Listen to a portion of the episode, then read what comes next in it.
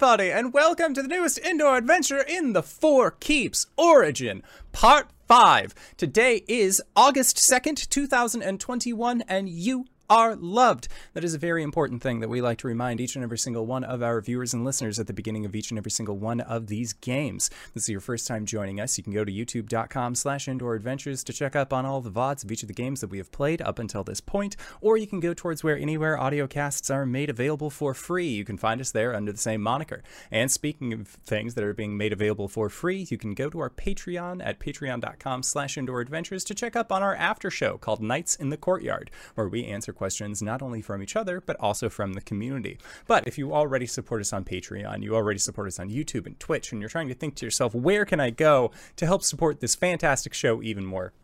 Guess what, buddy? I got your back. Quite literally, in fact, because if you go to indooradventure.redbubble.com, we got t shirts, we got posters, we got mugs, we got crop tops, throw pillows, shower curtains, aprons, stickers, clocks, aprons, and guess what? We also have Tia masks. That's right, we have face masks with the symbol of Tiamat upon them in all five of her glorious chromatic colors, done up by our very own Cyberwolf 1201, where all of the proceeds of which end up going to help support Doctors Without Borders. So if you would like to help support a good cause, or possibly help support this show, you can again go to indooradventure.redbubble.com. That is indooradventure, no S at the end, .redbubble.com. And before we continue with our sign-ons, I would like to say thank you for the follow, Dragonheart305, and for B- Bobby D. I think that's how you pronounce that one. Thank you for the follows, and of course, D. and Kitsune Adventures. Thank you so much for the raid. Uh, but that is it for my opening spiel. So hey, RJ, who you playing today? Hey everybody, I'm RJ, and today I'm playing Calum, the Shadar-kai Wizard, and we both go by he, him. Well, that's a change. Hi, I'm LB Hackemup, and I'll be playing Gwen, the Halfling Barbarian Fighter. Hi, I'm Cyber. I use he, him pronoun, or I use he or, any pronouns. Uh, I play Arjan. He's a. I don't have my page up. Uh, he he he's that, that. He he he's a ranger. He uses he him pronouns. He's also alive. I have to clarify that. Hey everybody, I'm Wings, also known as Danae Keener. I'm playing as Coriander tonight, the Elegant Paladin. Uh, I go by she, her, and Coriander goes by any pronouns that are relevant at the moment. And I am the indoor adventurer, he, him, and tonight I shall be your dungeon master. So, last we left off, you had all been transported to the moon of all places by none other than Eilistraee, the moonlight dancing goddess herself, in order to fight off an incursion that Caius was creating. Uh, Caius, of course, being the worm that walks, one of the biggest enemies that you have faced up until this point. Uh, it was at that point that Caius took on a colossal form as a worm mage, and through an extended combat that resulted in three of you being disintegrated, you were able to come out on top, with Arjan being the last one left alive. Now, as we ended last session, Oliviette managed to get the final blow against Caius, and after the worm that walked was no more than a mass upon the ground, all that was left was Arjan, Oliviette, and a wall of force containing the party's uh, about 500 pounds of dust, if I'm not mistaken. Cyber, you said earlier uh, before we went live, uh, as well as uh, a plethora of magical items uh, that had once belonged to these party members. Now, Wall of Force is a concentration spell. So, Cyber, I wanted to ask do you feel like Arjan is able to maintain concentration on this spell as you had landed atop it? Fuck no. Okay. Just wanted to check on that one. Uh, so, as you go to land on top of it and start uh, seeing everything that is here, the Wall of Force then begins to melt away and everything that was being held inside collapses onto the ground. You see the Runtax, you see Gwen's fire resistant dragon scale armor that Kendek had made, you see Corey's ring of Wraith, as well as. Um, several random potions and other rings that had belonged to her as well. Um, and you also see uh, her arm fall, uh, the metallic propulsion arm that her father had made, and you see Calum's robes also flutter to the ground amongst all of this dust. Uh, at this point, Oliviette begins to come over to the pile, and you hear her saying in Elvish, um, and this is a very easy phrase for you to pick up on. You don't speak fluent Elvish, but you've been around Calum and Corey enough to understand a very pleading no. Uh, as she begins to repeat that phrase over and over, she begins to sift through the uh, she begins to sift through the dust as well. Oh no, Arjan is uh, right there with her. Like he he's not even acknowledging Olivia's presence. Uh, he's just no, no, no, no, no. Uh, uh, he's looking around for the diamonds. Uh, and there aren't any. Uh, and uh, he uh, he he does still have the ring on his left hand, uh, or uh, right claw. Um, he just sort of puts his hand in the dust um, around uh, Corey's around Corey's arm and to cast Revivify. Okay. Um, so as you cast Revivify, the diamond is consumed, but it doesn't take. Oh. Okay. Shit. Corey. He uh, goes back into his bag of holding and just any gems that he can, he's just like shoving them all out, um, and tr- just trying to get again. Caleb. When? Fuck. Anybody? Anybody? Fuck! And he is going to um, take his crossbow and just wherever Caius was, just start unloading. And as you are grabbing your crossbow and turning around, you see that two of Gwen's barbarians survived the onslaught as well, and you recognize at least one of them as Salamarn, the other being a tall tiefling looking individual. And both of them put a closed fist into an open palm, one of them speaking in giant, the other speaking in infernal. You hear them say, We honor the lightning that became thunder. Don't you fucking.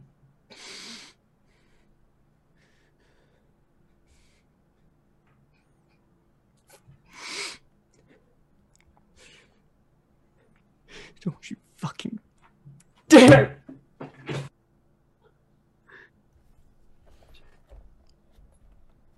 And the two of them, as you say this, look at you with the most stoic expressions that you have seen. Salamarn typically has a very reserved face. Uh, Jacan also seems to like typically be like very, uh, very much full of laughs, but the two of them are in no joking mood. And as you grab your crossbow and you are ready to assault the forces that remain of Caius, they follow you. And they will join you in this. And I, I was under the impression that there was none left. so there are none of these main forces. There are like a few creatures here and there that are remaining. You have won the main fight, but there are still tidbits that remain. But easy enough that like we don't need to roll into combat. They will die regardless. And Arjan, as you are, do you like immediately take to the sky and begin doing this, or are you just like walking forward? Yeah, I think it's immediate. Okay. So as you are as you're flying and you begin just like peppering down with your crossbow you see your own shadow as it is going across the surface of the lunar scape and you don't know if it is because of everything that you've seen today. You don't know if it is because of what you've experienced. But you feel like this shadow is both yours and isn't. It seems bigger. It seems more Ar- Arjan isn't paying attention to this. Okay. Um, I would say that you go on for roughly around close to 30 minutes before everything that you have been able to see and could find is done. And as you rest, there is like there is the pain in your chest of being a survivor, but there is something else along with it. And you can kind of feel this warmth that comes with this. And you look down and you can see the old words that had been placed onto you years ago with a steady glow. But it seems different now. And very faintly you hear a voice that sounds like yours but speaks differently. Say a phrase that you're not really sure of. They say i roll a 17 and as you look in the direction where you hear that voice come from. Again, you aren't sure what that is caused to, but it's almost like an after image, an after image that you have seen before. Once, when you were inside of the Holiday Nexus, attempting to reset a certain resolution you had seen what looked like four large holes in the multiverse looking down upon you, with one centered that looked like a smiling man. And in this moment, you see the image of that smiling man smile as they do. They say, Good. And then it shifts again, and then there is nothing.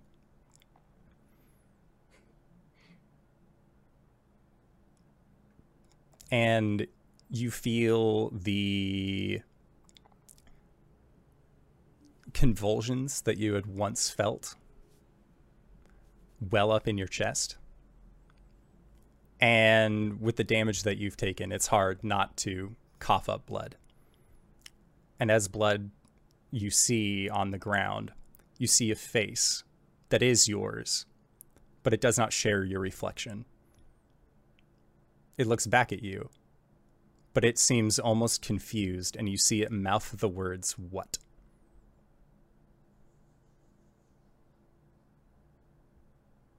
Just what? I do not have the emotional capacity to deal with this right now. Arjan is going to slink over to where the magic items are Okay. and just fall down.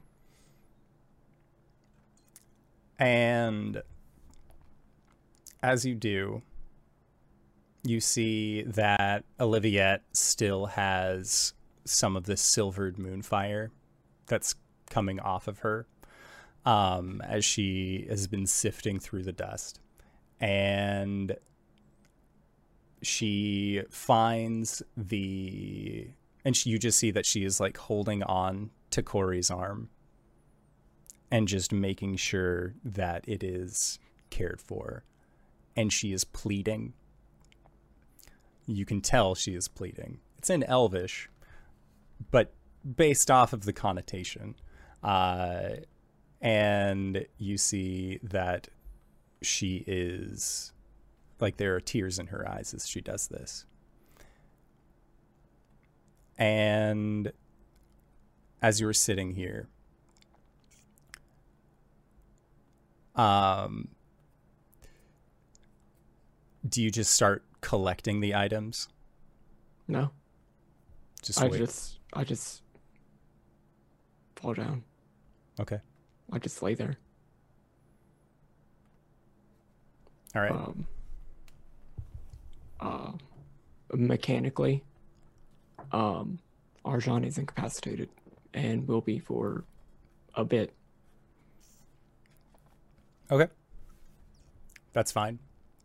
Um, I would say that over the next period of time,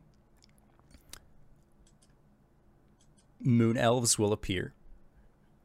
And they have a stretcher with them. And if you let them, they will load you onto the stretcher. They will take all of your friends' things into bags. And they will take you back to the temple. Is that all right? Yeah. Okay. So, in the meantime, while all of this is happening, Corey. Corey, you remember the feeling of being pulled from the monstrosity that was the colossal Caius toward a void of black that was behind you. And most surprising to you, there was no pain involved in the process of entering into that darkness like you had when you uh, like you had envisioned that there was going to be all things considered learning the raven queen's forbidden name was a much worse process uh, than falling to caius though you knew the implications are far different uh, one might say however um, you find yourself in a space that has this kind of amethyst light around it. And you aren't falling, you aren't seeing visions of your past, you just simply are. There's a source of light that, again, is around you, and it seems to come from every direction. And you know you're alone. Shar isn't here. No one's here. It's it's just you. And you know that you can just be here as long as you want to be. And it's a kind of simplicity that you have not found yourself having in a long time. In a very, very long time. And as you're here, you can hear the sound of groaning wood. And towards the edge of this space, you see what looks like the doorway, or what looks like a doorway of oak form. And the door is familiar to you, uh, one that you know will lead you to your comrades, but it does not forcefully beckon you in any way although you are able to hear song and merriment from beyond its threshold, it simply exists here in this space with you should you choose to enter it. And she knows for a fact that door's going to lead her to her friends. Yes. Does she know how? She does not. Hmm. Does she know if she can come back? In what sense? Good question. Uh, this space where, that she can uh, just sit and wait for as long as she wants to. Uh, does she know that if she goes through that door, it's like she can't come back to this space? Yes. Mechanically, the ring of mind shielding, if it is empty, when a person dies, their soul goes into it, but you can choose to leave to the afterlife or stay inside the ring. Right. Um.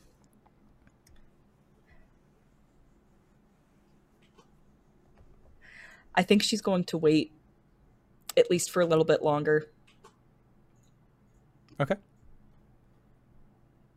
Um, she's going to rest and wait, uh, and maybe go through that door eventually. But for the time being, she's going to stay put. Okay. Sounds good. So you stay put. Then, while you are staying put, Gwen. Hello. Gwen, there was a weird moment where you were in the middle of combat, you blacked out, you felt like something happened, and then you woke up and you were in Arjan's arms, and it was one of those like, did we win kind of moments. And then you realized that you had not won yet, and you felt yourself being pulled into a space.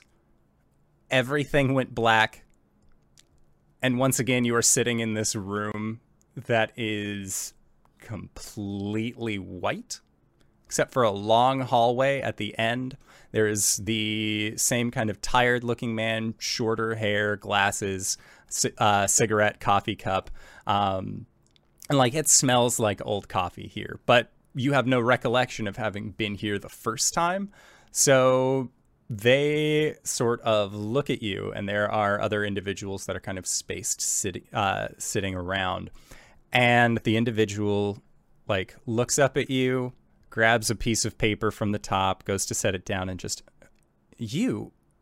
But I thought, didn't I just? Wasn't there? And he looks closer at the paper that he is in the process of filing, and just, huh and then kind of looks up at you again. Uh, uh, Guinevere uh, Proudfoot, uh, someone wants to speak with you. Uh, first door on your left, uh, he'll be in the stone hall. Uh, and you'll know him when you see him. However, I will warn you, uh, he typically likes it when you bring him spirits uh, with you. Looking at your notes, it doesn't seem like you were able to bring much of anything with you. Uh, I'm, I'm sure that he'll make an exception. Enjoy your stay in Ysgard, and uh, hopefully I won't be seeing you again uh, anytime soon. And he gives you a very uh, beleaguered but honest smile. Uh, where the where the fuck am I? Kind of in. We like to call it the waiting room. I mean, I I could say that, but good. like, I Your was in a comp.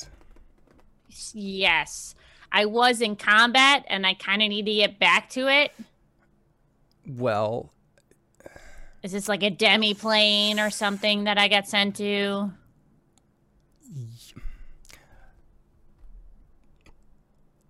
I don't know how to put this lightly. But if you go through that door, it'll all be explained super quick. Cool. All right. Uh, it'll be quick though, right? Uh, really, that depends on you. okay. Uh, quick here, my job is done. Uh, you've done enough things that you aren't going to any of the bad places. So, well, also, we had a few requests specifically for you. Uh, it seems that there was a. Uh, a lady Rasinka that you had formed a contract with, uh, but we had others that had uh, longer lasting claims. So we figured that we would go with those claims first before sending you along the way. Okay, I'm just getting more and more confused as you talk, so I'm gonna go through the door, and hopefully the next person has a little bit more succinct to tea in their dialogue. Nice to meet you, my dude. No, I don't hear that very often. It was nice to meet you too, Guinevere. It, just Gwen is fine, thank you. Okay. Gwen, like, awkwardly, confusedly, kind of slowly, like, watches him as she kind of, like, walks through the door, gives a little, like, hand wave, and, uh, continues through. Yeah, and he'll like just kind of give you a, a brusque wave, and then he will go back to working uh, on his papers. And Gwen, as you get to this door, you can see that it is made of old pine that has uh, kind of like splintered grooves that seem to be running along this door lengthwise. Uh, it has an old and worn iron handle, but when you touch it, it is smooth, like hundreds, if not thousands, of people have used this same door. Just normally, you expect there to be some sort of like irony feel to it, but it it feels almost polished. And when you open the door and step through, immediately you go from this entirely white space to being in the cold. And it feels almost like you're back in the winter fay Isle with how cold it is. But thankfully, you know that you're not because the landscape is very different you can see looking up directly above you, there are ripples of color that just seem to course through the sky almost lackadaisically. Off in the distance, you can see what look like a myriad of hills. Uh, and at, when you look at them, at least, you think that they're hills. But that's mostly because there is something behind them. These are mountains, but the thing behind the mountains just makes them look so incredibly small and it's hard to believe, but it is a massive tree. And it just seems like the trunk of this tree just shoots directly up and then pierces through the heavens. And Um, as you hello. as you say this, and you continue to look around, there is a path through the snow.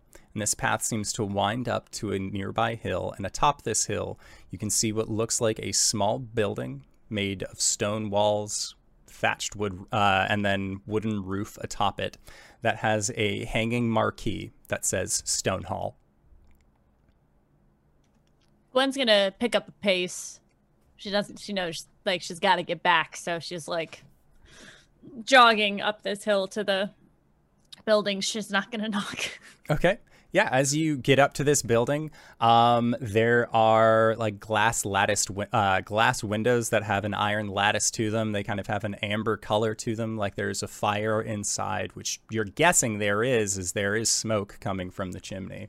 And as you get to this front uh, waiting point, uh, right as you are about to walk in the door, looking on the side walls, there are like weird, like there's like wanted posters and then there are posters for like title fights of people that you have no idea who they are. You've never heard of any of these warriors before, but it's very much like big, brazen, but they just seem kind of old.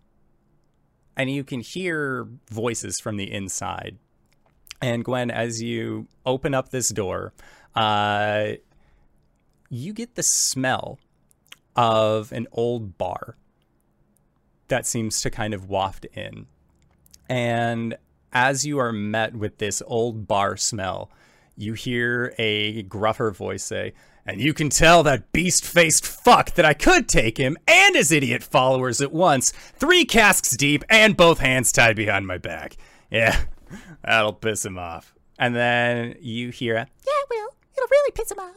Uh, followed by a laughing sound into uh, for anyone else, they might be confused as to what this sound is, but Gwen, you have been in too many bars to miss the unmistakable sound of somebody laughing into their into their mug. And as you enter into this building, looking around, this is how you would decorate a bar if you had the chance. Like there are like animal heads that are here from massive beasts that you've never seen. There are casks and like cask markings, symbols, keg toppers that just seem to be lining around the walls. There are pictures of great warriors, people doing incredible feats, a few pretty nice to look at pictures, if you know what I'm saying. You know, the kind of arty ones that you don't really get in the well to do bars Classy. classy place. Um, and looking at the bar itself, uh, it has kind of this log cabin internal aesthetic, and there are enough bottles of v- uh, various types behind this bar that would put the most respecting shop in all of Green Reach to shame with the amount of variety that they have. There are also large panes of what you would expect to be glass that are kind of like two on each wall, one above where the bar is, and it is showing a variety of fights. Like each one has like a different fight going on. So it's like a masked individual against a guy wearing like what looks like a skeleton face paint on, and they seem to just be like grappling each other. There's a lot of grappling in this bar for what they have, but then you see other people like pulling up a chair, hitting him. One guy like that you like is wearing similar clothes to the guy that you just saw in the waiting room, like white shirt, tie, ca- uh, like casual slacks. Like looks like he has like a one-handed choke on a dude, and then they jump out of a ring with these long elastic bars along the side. Like it's it's wild to see, but there it looks awesome. It looks very fun. Like if given the opportunity, you would like to try this probably. Like if given, you know, the whole Caius thing wasn't happening, but like ah, it'll lead to it eventually. And you hear as you're walking in, just sort of like looking around at all these, you hear that gruff voice say, and then I want you to tell it. Actually, hold on, Roddy. Looks like we got company. And uh, you hear this, yeah, got company. And Gwen, as you look over, you see that there is a man with uh, who has his arm on the table, like with a mug in his hand. But his right hand, up to well past his wrist, is just this iron gauntlet that seems to be locked in place. They have a longer, like, graying beard. They have an eye patch over their left eye. And without a shadow of a doubt, you recognize this individual. This dude kicked you in the chest once. And he seems to be communicating with a like it's it's a larger squirrel and like the squirrel is standing on like one of his back legs or is a little prosthetic but they have like a small book out and they seem to be like writing in it with a pen. Just like yeah yeah. And, Holy shit. Uh, and he snaps his fingers towards you. Gwen right? Uh, sit down. Uh, let's you and me have a chat. Uh, hey roddy looks like we got company. Um, don't go nowhere yet. Uh, i might have something else that needs to be done. Uh, you hear me? And then help yourself to the stores behind the bar. Just don't go no place. Gwen. Yeah. take a seat. Okay.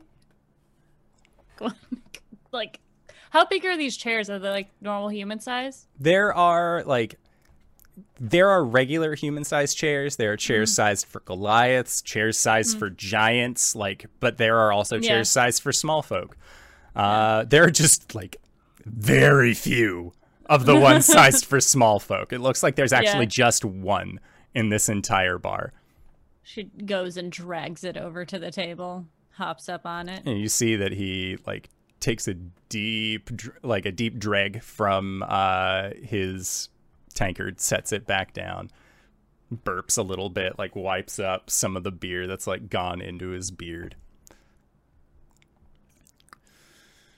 you put up a pretty good fight it was uh it was really good what you did out there but uh welcome to Ysgard. Thank you. Wait. Put up a good wait. Put up a good fight. Yeah, yeah, mean? yeah. You know that I was there was that giant worm thing, which man, we have not seen that guy come back. What a heel! Like he has been around for a while. Crowds hate him, but you know, like every once in a while, the heroes really got to step up, and you guys did. It was nice to see, but uh, well, and you see that he like motions towards that glass pane and then you see like two arrows pointing backwards and the events that are on the screen seem to happen in reverse and like after a point, there's like a weird like person standing with what looks like some sort of like ale thing in their hand that they're like talking to another person about, and then that transfers over. There's weird numbers on the bottom. You aren't really sure what those are about. And then it goes back and it shows from a third person view the four keeps fighting against Caius. Says, you know, it's it's actually all the rage going on right now. Everybody who's anybody was watching on that fight. It's actually why I came here. I could have been in the Great Hall, but like it's too noisy. I wanted to focus and just kind of enjoy myself a little bit. Y- And Yeah. then Gwen, as he says that, you see yourself go like weird mouth thing opens up on Caius's tummy, says a thing at you. You drop. You don't remember. You remember the face, and then there was blackness. Says, "I honestly didn't know or didn't think that was. Uh, I thought I was going to see you about that much sooner. To be to be quite frank about it. But then then this guy." Oh my god, this guy just a genius. Absolute sniper in the ring. Watch him. And you see Arjan like pick up your body, disappear, except for like there's like a like a green screen outline around him. And he moves up into a corner while flying and you see like brings you back to life. And then Gwen, you remember that moment and a big black marble right there was uh that's what did you in. And then Gwen, you see yourself just like getting torn out of Arjan's arms into big black marble. After that, it, it honestly, like, that was just the start of when things start getting a little crazy in there. But, uh, and then just watch. And then Gwen, you see Calum just whoop. And then Corey, whoop. And then Roddy, shots for the new kid. Yeah, okay, boss. And this little squirrel like comes back over, sets down, like has like a cat like uh booze on his back that he like trots over, sets uh sets a shot glass next to you, and then here you go. Pops down the large bottle next to it and just that's on the house.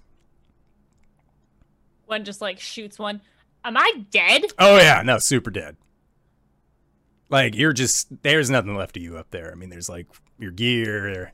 Looking at it, you actually had quite a bit on you. There was uh there was your axe, there was some armor, bracers, gauntlets, a jug, some boots, a cloak, goggles, two hand axes, a lantern, some potions, a badge, another axe that you got from another guy from like a different place, and then uh, if you just grabbed the tankard, like I understand, I understand, but like if you just it would have been nice. Oh, and a torch that you found someplace. I'm sorry. Is Arjan okay? Oh yeah, no, he's the only one who actually made it out. That and like the the other lady who was like Eilistraee was helping out or whatever. Yeah, he's fine. I, I mean, fine's a relative term. He's alive, which is good, but uh I don't think he's uh he seems like he's in a rough patch, but ah, what can you do? Uh, all right, cool. Well, I mean, Ah. I, I, I, it is a pleasure to have finally met you. I'm Ah. a big fan. Uh, Yeah, I know. Glad you you call out to me the- all the time, but uh you Yeah. know, it's I don't I don't want to do the whole like divine intervention thing when Yeah, I'm kind of yeah, drunk. like I did it once and one guy turned into a pig. It was a bad time. Yeah, no, you know, honestly, like seeing all the other gods and what they do, I'm, I'm totally good with it. And sorry about the whole Tiamat thing. I was just trying to help a friend with that. Oh Uh, no, it was uh just look. Tiamat and I she's older than I am. I don't like that. Just throwing that one out there. Right. Yeah, but like, you're way cooler. Oh, I mean, thanks. I met her. and he like kind of like like you see like there's like gas rising like he has like a burp building and just Yep. like, yeah i know i'm Yeah. pretty awesome Yeah, uh, it's really so. Like, I'm ready to go back when when you're ready, oh because I gotta go help take care of Arjan, especially with all this stuff that's going on. uh yeah Yeah. um about that Look, let's just let's just sit here and and and, and talk for a while about that one. All right, like you Oh, want to okay. get back. Yeah. I don't really like. Fuck, man. It's been a day. Yeah, yeah, know it that? has. Yeah. Apparently, I died twice for the first time ever. I know, and I didn't get to meet you the first time. Yeah. All right. Um. You have anything like that you can give me? It's like a trade. Because I can't do Uh, anything without you doing something for me. Like that's like no work pro bono. Right, right. Uh, you I, know, I mean, like you've been re- like really cool down there and everything, but like right. Yeah. Does it have to be just, something like- new? What? Or like, you know, having my whole tribe worship you? No, they've been doing that for a while, anyways. I mean, like, Right, okay. uh, on top of the Raven Queen thing, like, yeah, I just throw out a thunderstorm every once in a while. I scare some nomads, and they're like, "Oh, Lord of, uh, Lord of Thunder, uh, thank Lord of Lightning, Yeah. thank you for all Mhm. that." Mhm. Oh, did you have something in mind that you wanted me to do? all right. He I mean, like I can think of of something, but like, it seems like All right, what are you thinking of? I want to hear your Uh, idea first. I hate thinking of stuff. cool, fair. Uh, I will uh when I get back, and then when I get back from the moon, uh, go back to Greenreach and have the uh, halflings. I'll start a brewery, and we'll make ale for the Tempest. Yeah, no, that's not gonna fly. No, okay. No, uh, it's, something uh, bigger. That's Kichi. Uh, I know. If you deliver a message for me and then one other thing. Oh shit! I was supposed to get. Hold on. Yeah, what's up? I was supposed to. Peter. There was something about Peter. Uh, go ahead. I'm sorry. Yeah, I don't know who that is. But if you deliver a message for me, all you got to do is just tag along to Ro- tag along with Roddy, like he wrote it all out. If you can say that to Malar, to his face, and then like let me know how he feels about it, if you can do that, Sure. all right. Uh, Now, I understand Malar, like he's not exactly like the greatest guy, right? He's he can be kind of a Yeah. dick. So Sure. there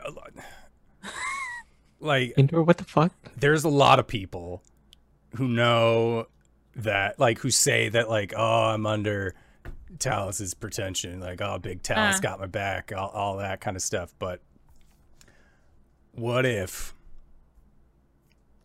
I I could like I could there could be like a visible thing that would let him know that you've received my blessing. And like he wouldn't be able to touch you. Like he fucks with Roddy all the time. Isn't that right Roddy? That's how I lost my leg. That's right. That's how Roddy lost his leg but if look if with you no like we can keep you just fine uh huh. yeah So but uh is Malar someone I can find on the material plane? No, he's up he that like fucking a tree. You gotta climb it. Oh, you gotta climb that He's in fucking the tree. tree Yeah, here? no, he's he's like at the very top. He hangs out in the branches up there. Uh, he like he comes down and like hunts big elk and shit all the time, and like sometimes druids that are still in their elk form. Like it's you know he's he's kind of a dick. I don't really like him, but like if you deliver my message for me, Yeah. then I can pop you back lickety split. That's no worries. Okay, I know whole the whole like uh planar travel thing is kind of all wonky. Can you do it like as quickly as possible back on the material as plane? quickly. Fast as lightning. All right, that was pretty good. Okay, all right, cool. Uh, so I just need to deliver a message Yeah. up the tree Yep. to this Malar dude. Yeah. Is he like, like, what does he look like? Can you describe him to me? Uh, so you know how like a vulture has like a bald head because like it eats Yeah. things. Imagine if it was like a werewolf kind of looking guy, but like his face was also more like red and skull shaped, and Okay. he had like a big gnarly tail, and he's a Uh-huh. real asshole. Like Roddy will show you right where he is, Right. Okay. Cool. Um. but I'm gonna need your eye. My eye. Yeah, it's it's going to be the easiest way. It's either your eye or your hand, but I, I'm going to need one of them. Otherwise, otherwise, Malar's not going to know. Oh, oh, okay. Yeah. It's like to borrow, right? Uh, yeah, sure. I'll give it back. I'll give it back. Solid. Okay. Uh, It's got to be. It's got to be lefty. because you're, hmm because Yep. of your, yep. Yep, Okay. yep. Um. All right. I guess that. Yep. Let's uh, let's fucking do it. I'll I drink to that. back. Okay. Talos just like pounds out of his tankard again, and Gwen, from Oh. like your viewpoint, you see it like rise up. Like this is just Oh, like yeah. an ever filling tankard. Uh, it, by the way, uh, do, do you have any idea what happened to Caleb and uh, Corey? Well, uh, Where they are right now? uh, Calum guy, he's got like that weird doll thing that like, because he's died before. Like we were, we watched that one. and, Oh, like, right. Yes. Yeah, Yeah. he yeah, like yeah, yeah. he does his own thing. He comes back just fine. Like it's Okay, just cool, gonna cool, take a little bit of time on that one. yeah. Ah, as for uh, Corey or Ethian, whatever the fuck they're going by now these days. Yeah, yeah, Uh, look, that's going to be up to them. I can't do anything about that. That kind of puts a whole like damper right. on the pantheon thing. So like if you I mean they're in a ring right now. like a ring Yeah, yeah, like points to the. Did you ever? No, not like that. God, I wish. That'd be a fight I would pay to see. But no, no, like you know that weird ring that they had on their hand that like looked like a small brain. Oh, Yeah, yeah, yeah. yeah. yeah, yeah. No, when they died, they just like went zip zop zoop right in that one. Oh, all right. Okay, cool. Yeah, uh, yeah. So this is probably the most complicated thing that's going to happen. Uh, maybe I don't know. All right, cool. Uh, so is there are there any other like you know knowledge things you want to bestow upon me or Yeah, physical things? Uh, yeah. yeah. No, that's again, that's gonna come with the blessing. Like all I need is Got your it. eye, and then yeah, it's a, it's a whole thing. It's really like Yeah. it's before there was money, there were other Yeah. means of payment Yeah, yeah, yeah. that the gods would do. Like there was like this Right. old guy who like in re- in exchange for his eye got a bunch of wisdom. Another guy was Right, right, like, right. "Oh, in exchange for my arm and my leg, I Oh. want to try and bring my mom back." I was a little drunk on that one. Um Yeah. yeah, it didn't turn out so well. But like I've Mm. like I've I've been good. I've been on pails all day, so like we are solid. All right. Uh, cool. Uh, uh, okay. Uh, holy shit. All right, let's do it. All right. Uh probably going to want to finish that bottle cuz this is going to hurt. I'm not Yeah, the god of no just- pain, so No, I, I got. I've, I've, I could probably. I like. I, I've had. I'm good. I just do it. All right. You asked for it. And you see him take off his metal gauntlet and his hand looks like a cyclone that has been given form into a fist and he stands up and he goes over to where you're sitting and he just like puts a hand on your shoulder and just rears back with his fist and he clocks you one. And gwen your stomach lurches after the hit because your eye is looking down at the ground but you are also looking directly towards him. The eye is then removed with this cyclone hand and you see him like lift up his eye patch and there looks like a like when you were on the moon and you could gaze up and you could just see starfield above you imagine if there was a cyclone amongst that starfield. And he like tilts his hand out and like taps the side of his head and you see some of that star stuff fall into his hand. He says, All right, all right, all right, all right. Nobody likes a bleeder. And he takes that star stuff and he just pops that right where your eye is. And Gwen, as you blink, you can see fine. You can see just fine.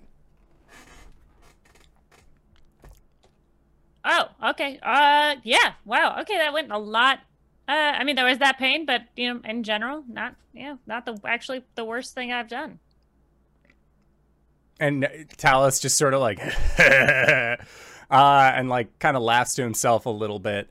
And you see him like pull, like, he claps his hands together, like once he puts the metal gauntlet back on, and then raises them. And you see a small mirror.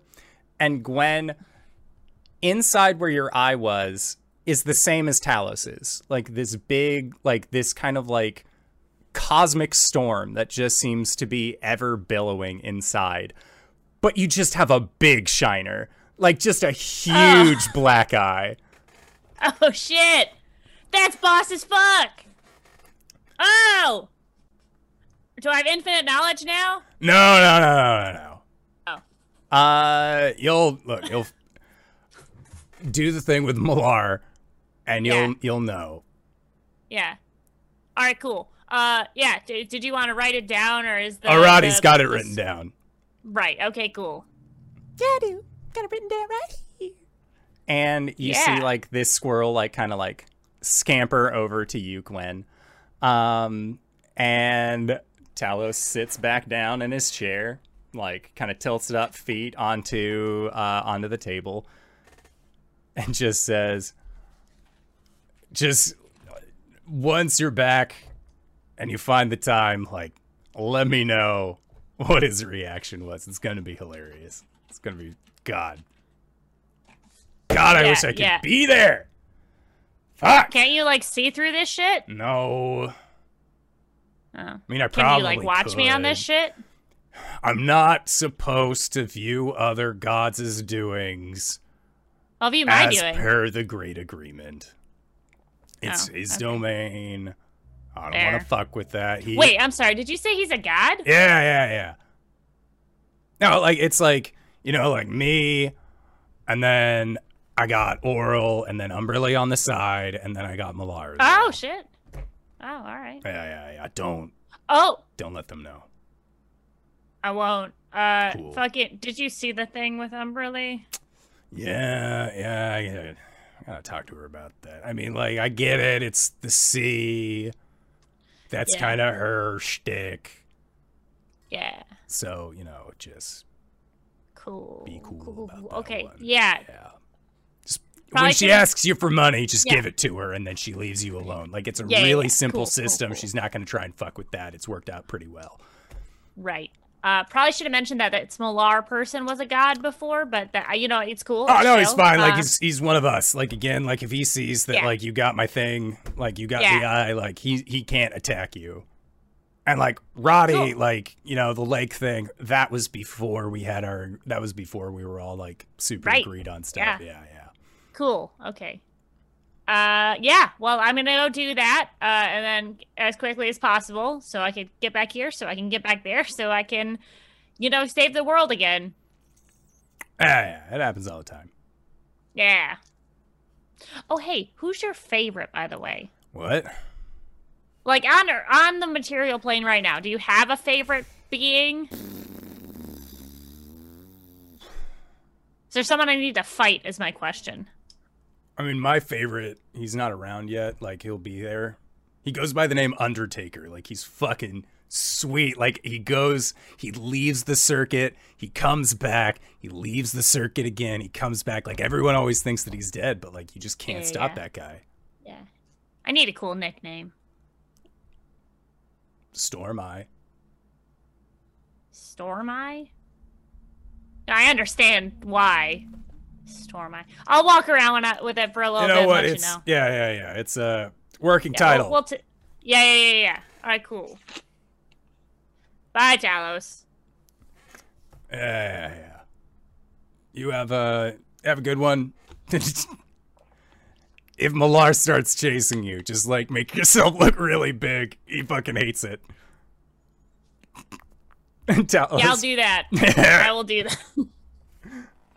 And uh, Talos sort of like chuckles to himself again, and as he does, you see him drain uh, the the tankard that he has, and as he slams his tankard onto the ground, it shatters with a crack of thunder. And Gwen, you feel yourself immediately transported next uh, at you are now standing at the base of this tree that looking to your left and right like it is as far as your vision goes and you feel a weight on your shoulder that you usually like are like oh yeah that's where my axe is and you hear a little i hate it when he does that and you see like this little squirrel is like on your back next to you Solid. What was your name again? Skippy? my name's roddy Roddy. Like, Mm-hmm. like, like. Okay. All right. Roddy. Rod. Let's Stands for get Rodden. Climbing. rodkinson Rod. Okay. I'm just gonna call you Roddy. Let's uh, get do. going then. okay All right. Cool.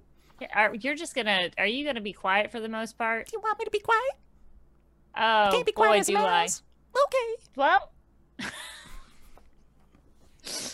All right. Let's go. And then, Gwen, you begin the long, arduous process of climbing up this massive tree. Uh, while you're in the process of climbing up this tree, uh, we are going to go over to Calum. Calum, you have died before. It's not the best.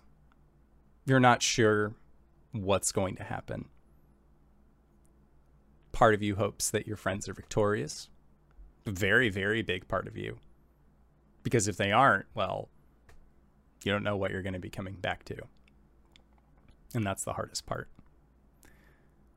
But that idea seems to kind of get mixed with a set of others' thoughts.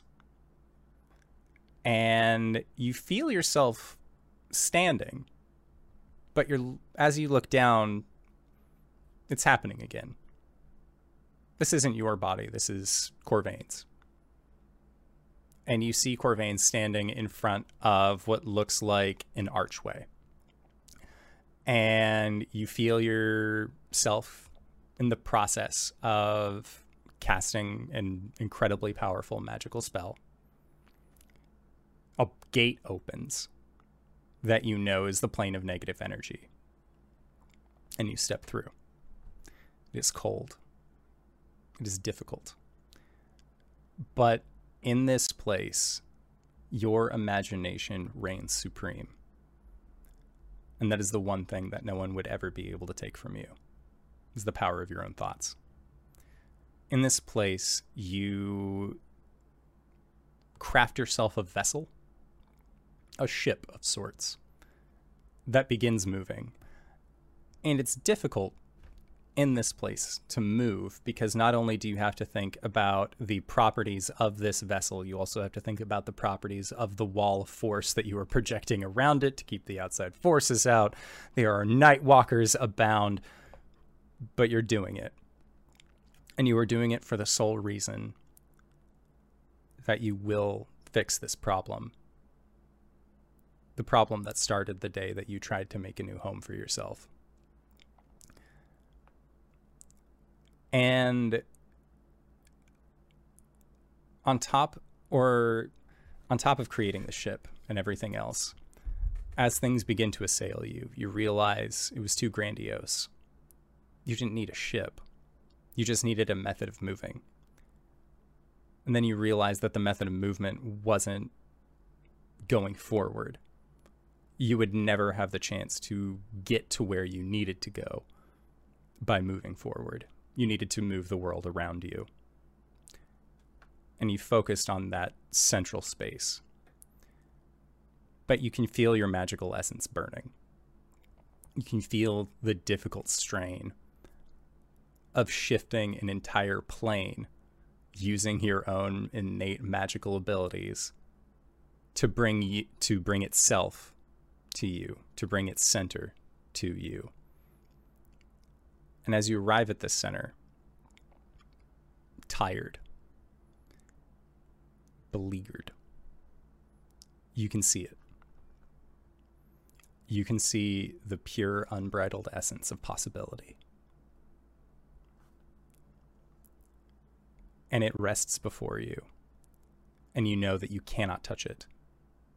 Because as soon as you touch it, it will become something else. It will become something that you are unsure of. And in this place where imagination rules all, something that you are unsure of is the most dangerous thing that you can possibly have. And so you pull out your puzzle box. And in this moment, you see how it opens. It takes some time, but for you, you have practiced this. You made it. And very quickly, deftly almost, you open the puzzle box and you put this mote of possibility inside. And you close the box again. As you do, the thought that something dangerous might happen if you were to take this out is enough to cause the plane to react. And that split second moment of hesitation, your own unsuredness, that is what does you in.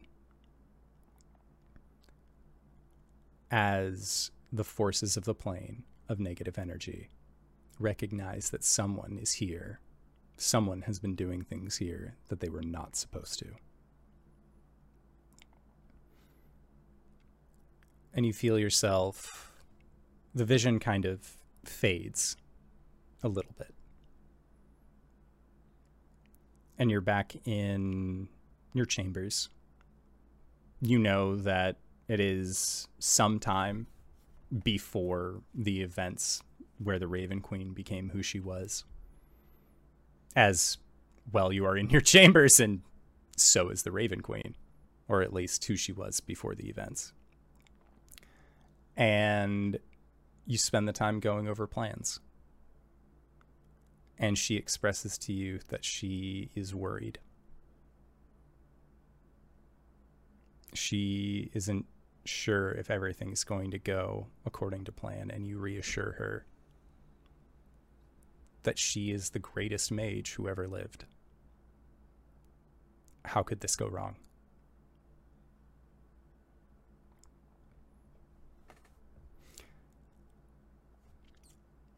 Back on the material plane, Arjan, you've been taken into the Temple of Night or the Cathedral of Night. You have been placed in a you've been placed in like a like a care ward, like not intensive care. Um but there are definitely healers that are attending you. And seeing that you are in this traumatized state, um, they cast a, they will use a calm emotion spell towards you to try and at least like level out that emotional state.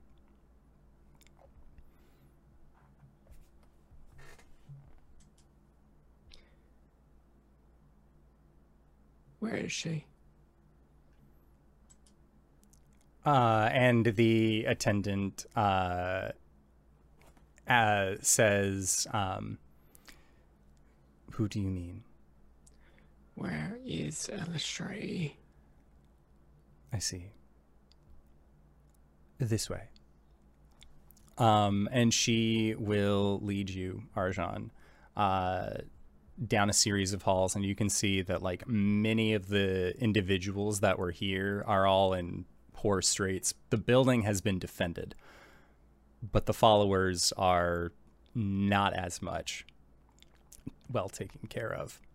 And you go into uh, her forge room, this armory where you had met her before. And she is there, and you see that Oliviette is there as well. And she looks tired. You have seen individuals back when you were in your Blood Hunter order that had survived having their entire village taken over by hordes of the undead. Her eyes have aged well beyond the rest of her body through her grief. But when she sees you, she seems to at least give you a partial wave. And Arjan, uh, Eilistraee also looks towards you and says, I would like to thank you for your help. What you did was no small feat.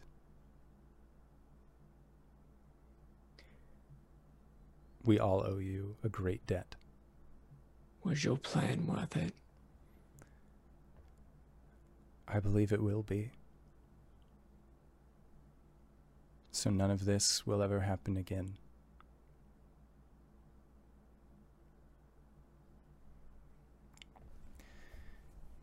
You proved that you were strong. And you have proven that time and time again, and I I thank you.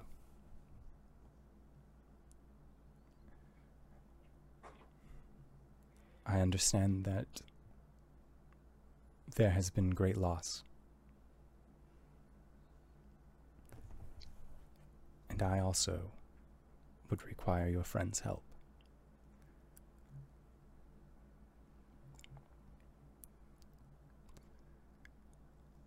I am afraid I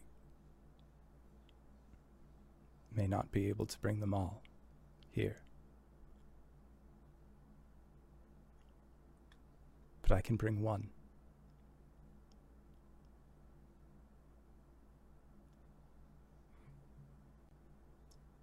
You have sacrificed them all, and that is what you ask me to do. Let's choose one.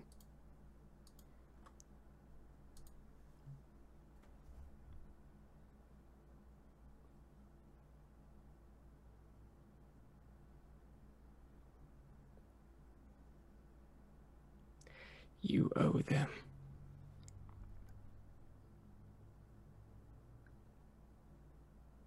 I know.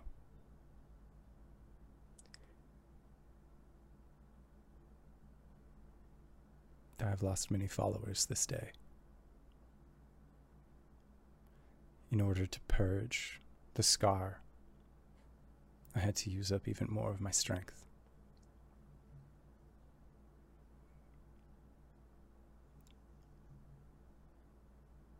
If everyone were able to come back, I would do so. But in my state, I cannot.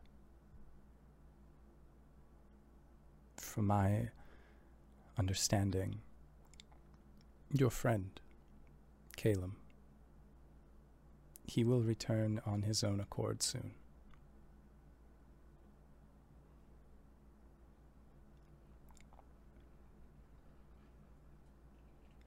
But the others I am unsure.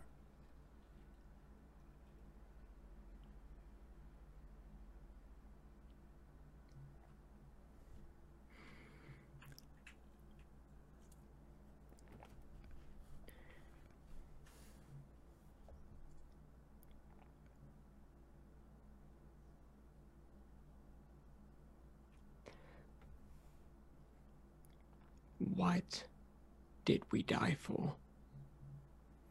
Tell me that much.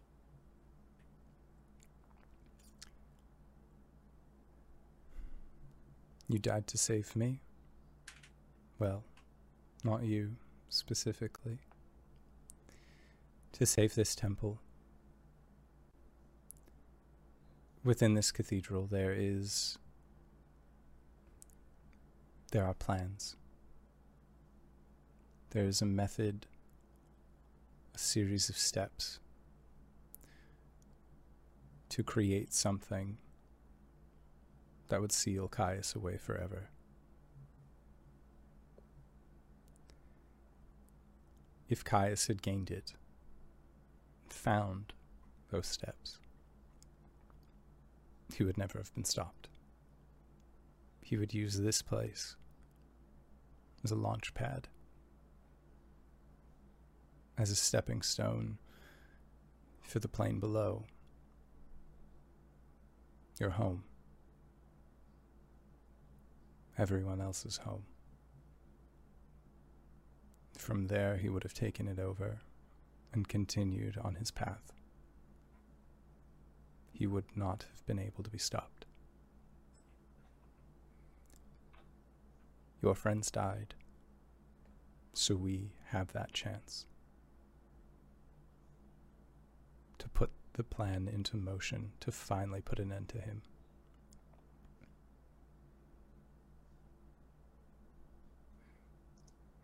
And it still has to be us.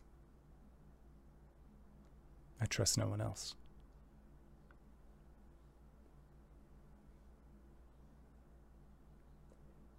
That hardly makes sense.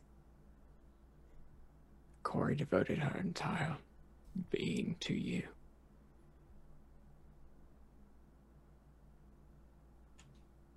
And then nothing. Nothing from you. We all agreed to follow her, to help you out. And you went silent.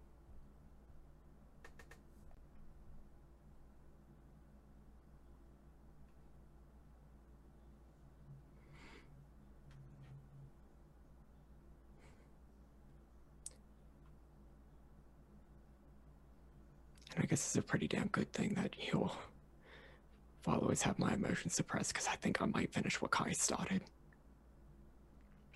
And Olivia takes a step forward to like put herself between you and Eilistraee.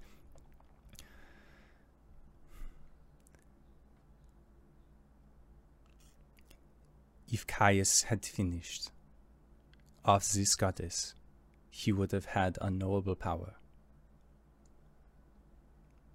Whatever he kills, he takes for himself. It was not her fault. It's me, she was right there on the battlefield, right next to you.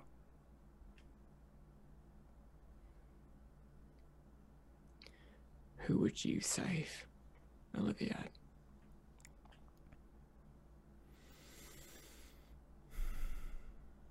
And she takes a deep breath and says, You know who I would save.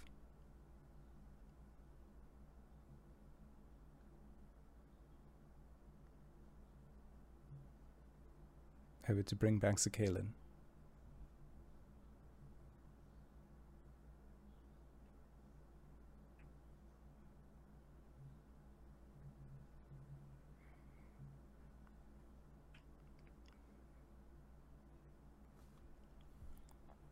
This is not my call to make.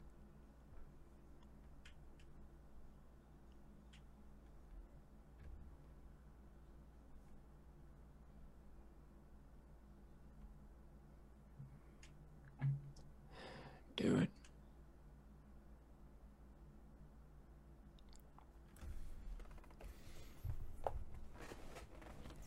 Okay.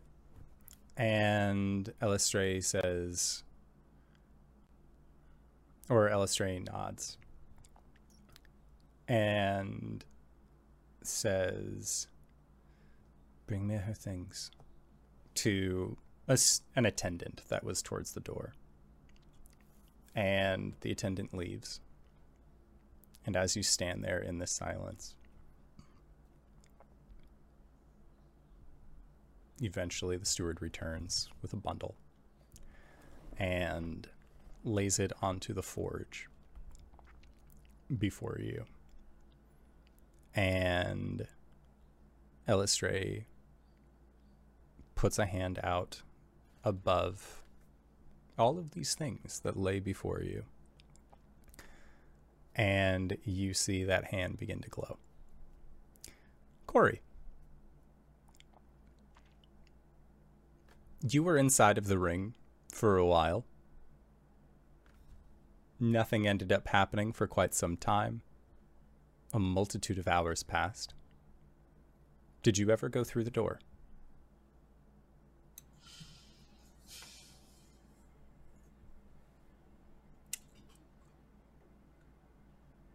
Hmm. I know an opportunity cost when I see one. Um.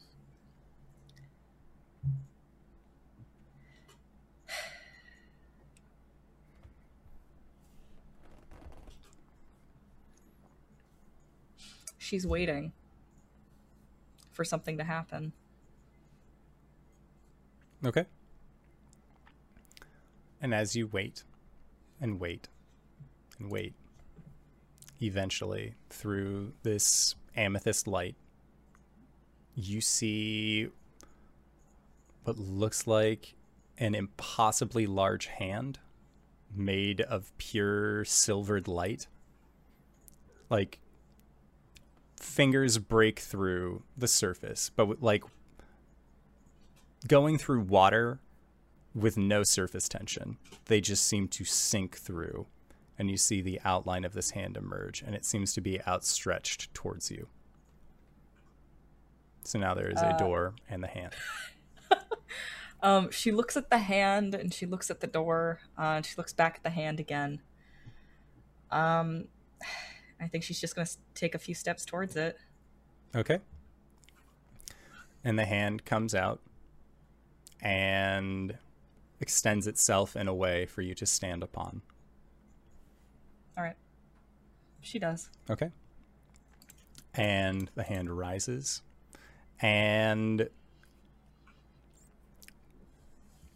Arjan, as you are watching Eilistraee perform this, you see her pull out what looks like a glowing essence from this ring that you recognize that Corey had been wearing for quite some time and you see that this spectral essence is then in Eilistraee's hand, and the attendant moves off this. Uh, they move off Corey's items from the forge, and then Eilistraee lays out the essence upon it, and then with a strained look, you see that it is difficult for her to perform these magics. But eventually, you watch as your friend Coriander begins to reconstitute. There is a swirl of wind that seems to bring bits of almost like dust from the surrounding areas, pulling bits of star stuff with it, and you watch your friend reconstitute. Corey, you are, as you are being made again, there is a strange feeling within you as you are being brought back.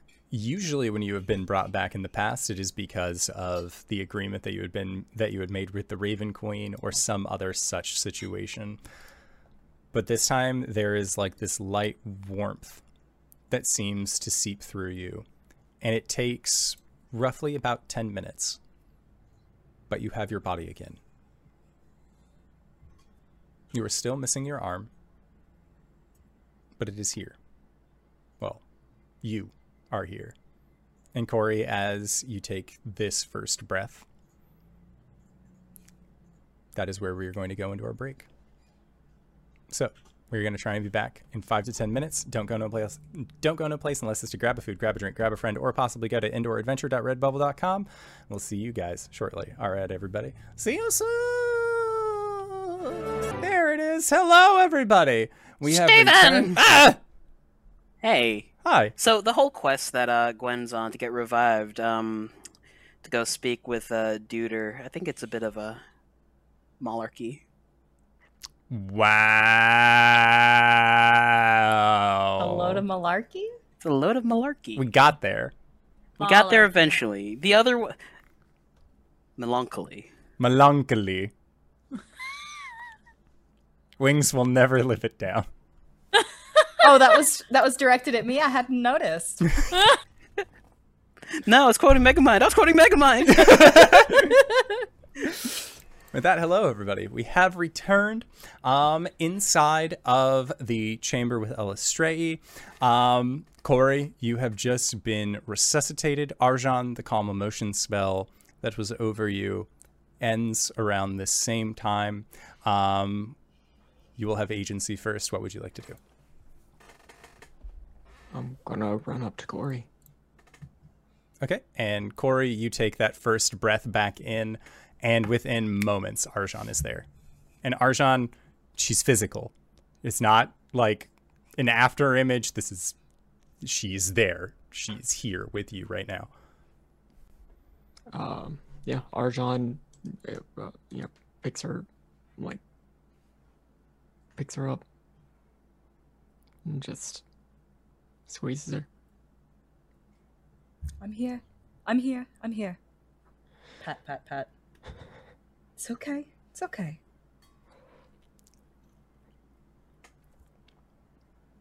He doesn't say anything. I'm so sorry. I wouldn't have left.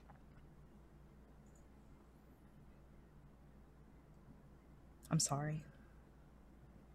I mean, he he just he just doesn't say anything. He just breathing very heavily. And Corey, as you are giving pats to the Dragonborn, um, you look up and you see Eilistraee, who looks tired, and you see Oliviette standing next to her, and she looks familiar.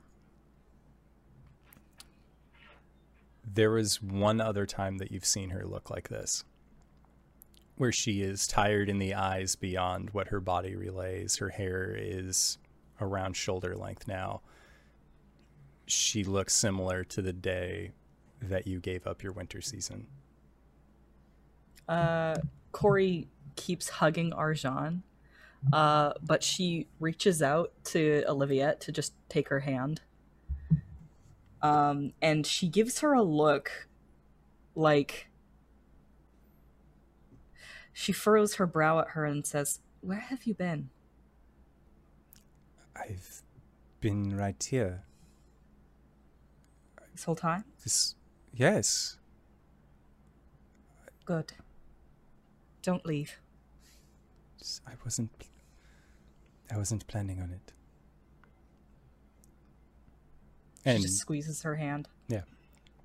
And um, Oliviette will bring up. Um, she'll she'll bring your prosthetic arm to you, so that way you got two arms for all this hugging.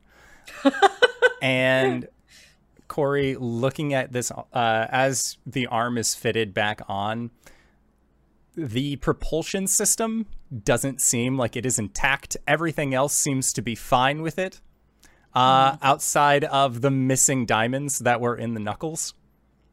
Those seem to be gone. She's looking at it and she's like, Ah, dying is expensive. And I think Oliviette just sort of like, she laughs a little bit at this. Arjan sobs even harder. Oh.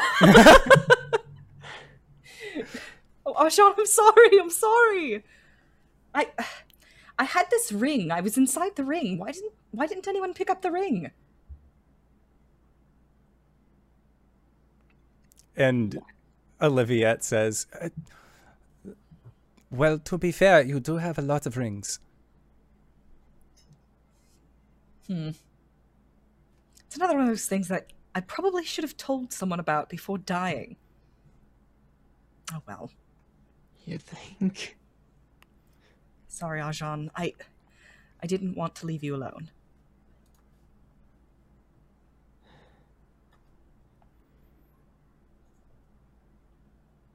Is Caleb back yet? No. The first one back.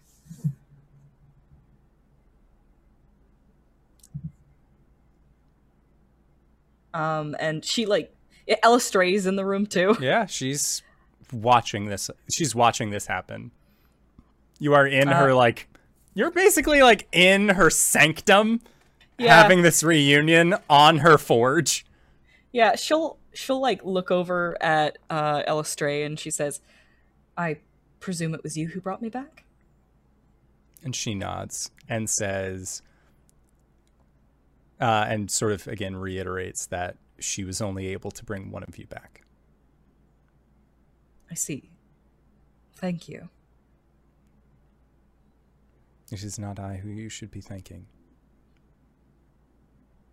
Your friend Arjan made the decision. I simply had the power. She'll just squeeze him a little bit harder. But she. There's complicated emotions wrapped up in that. So we need to find a way to get Gwen back. Ajan, I think you need to take a moment. That was an extremely traumatic experience. Let's wait until Caleb gets back, and then we can make some decisions from there, okay?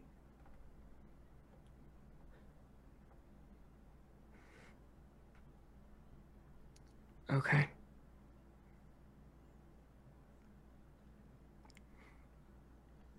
Okay. Okay. And as Corey, you are saying this to Arjan, you are scanning around the room and you see your bundle of stuff uh, that you had um, that has all of your things in it, and you recognize um, the ring of Rife. You see the uh, you see uh, the sword that Caleb made you, Equinox. You see your javelin. You see your ring of mind shielding. Uh, is actually I, I would think that one's with you. You see Ristal slime, but amongst all of the other things that you see, there is still your golden duck feather that Oh, rests good. among your things, and then an item that you didn't think would be there. There is a ring made of jet with smoky white streaks that runs through it. I do have a lot of rings.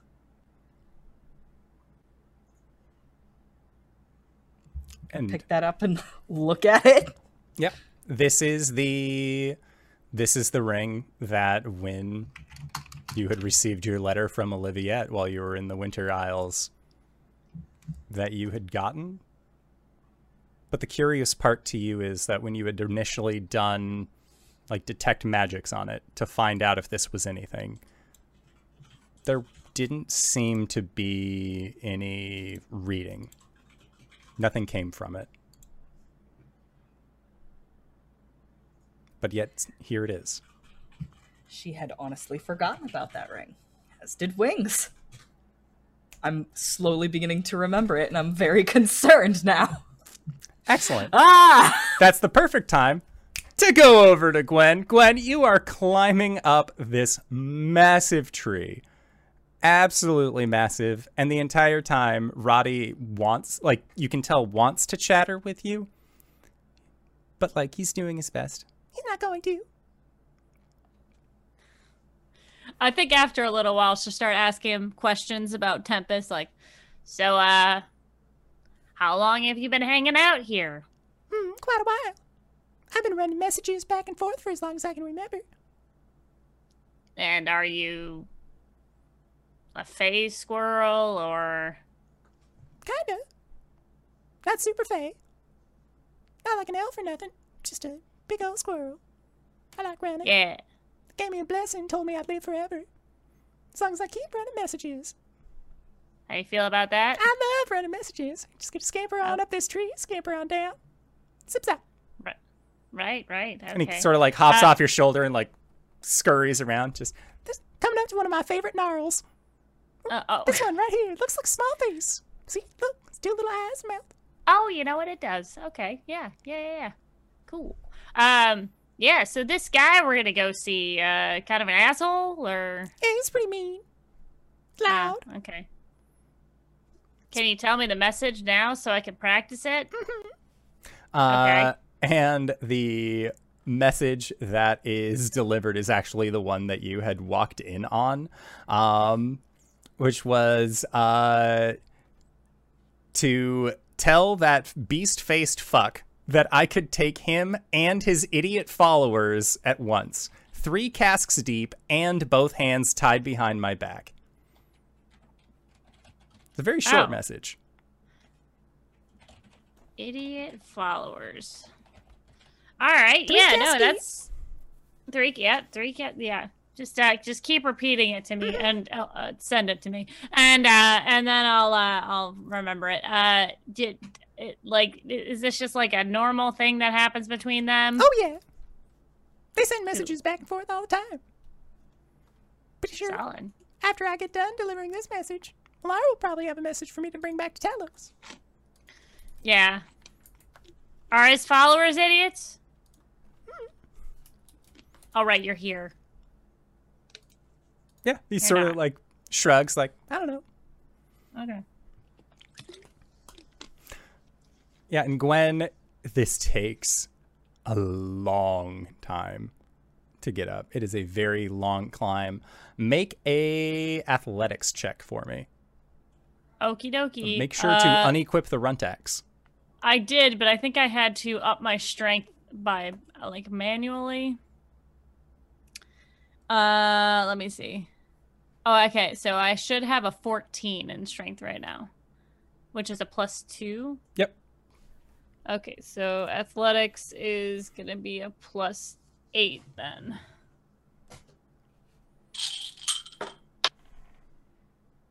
Oh, that's not bad. Uh, 25. Yeah, that's pretty good. You are able to just like continue climbing up. This is taking forever. This tree sucks. Like there's a lot of pretty colors and like everyone like you'll hit branches and like stopping points along the way. Um all things considered with the 25 it will take you two full uh you will have the opportunity for two long rests uh Jesus amongst this climb. It is a incredibly tall tree. It is the tallest tree. Yeah. Gwen's like, he better be putting me back like right as I died because Arjan's gonna be pissed. uh, and Roddy just seems to nod. Uh, and then like he like shows you like if you're interested that he's like these are some of the other messages that Talos and Malar have sent back to each other, and a lot of it is just like blatant insults to each other, like attacking one's pride, attacking their followers, like. But like you can tell, like Talos isn't taking it as seriously as Malar Yeah. is, which just is like verbally coming off even more infuriating to Malar. Um uh Gwen is gonna ask so like I'm actually protected from Malar, right? Like he's not he can't kill me. Well, I know I'm, ar- I'm already dead, right? He can't like curse me my soul. No, Is there a soul? I think so. Cool. I've heard like there are like rings and stuff that'll like if you die they just zoop right in there. Yeah, yeah, like Mhm. yeah. Cool. Yeah, that's like that's what Talos said having your friend.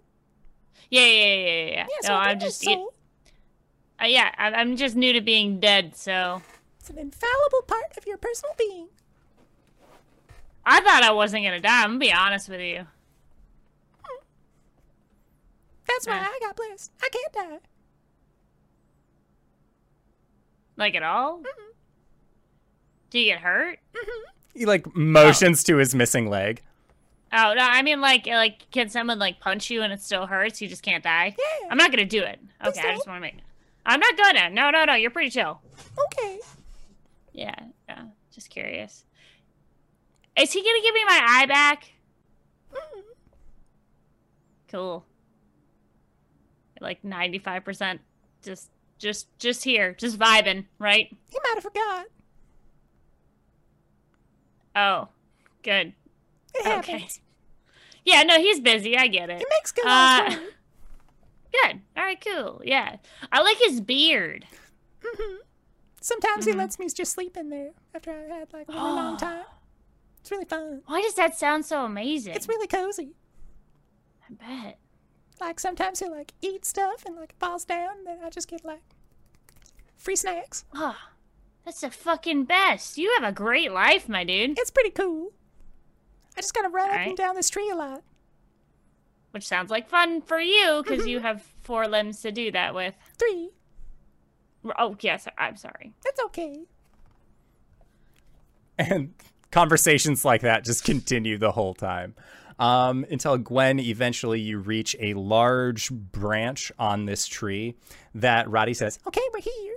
and then sort of like hops down uh, and then says this way and then as he continues to lead you forward the tree branch extends out to the point where there are enough smaller branches that it almost feels like you are just walking on solid ground again like there's this weird like upper layer of this tree that seems to have its own climate that seems to have like its own ecology. Like there are other trees and things that seem to be growing up out of these branches. And it seems to take on almost a jungle like appearance. And as Roddy is coming through, just, Lar! Lar! Lar, I got a message for you. He doesn't like when I have messages for him. Right. So, Gwen, make an investigation check as Roddy is calling out for Malar. Cool. Oh, minus one. Oh, 14. 14. Okay. Thanks, D&D Beyond. Yeah. So as you and Roddy are going, you eventually see uh, what look like they're like paw prints in soil. You don't know how soil got up here, but like again, there this separate layer of the tree seems to have its own thing going on. And Roddy says, "Those are his. We just gotta follow it, and then you know, probably find him." All right, let's get it over with. Okay.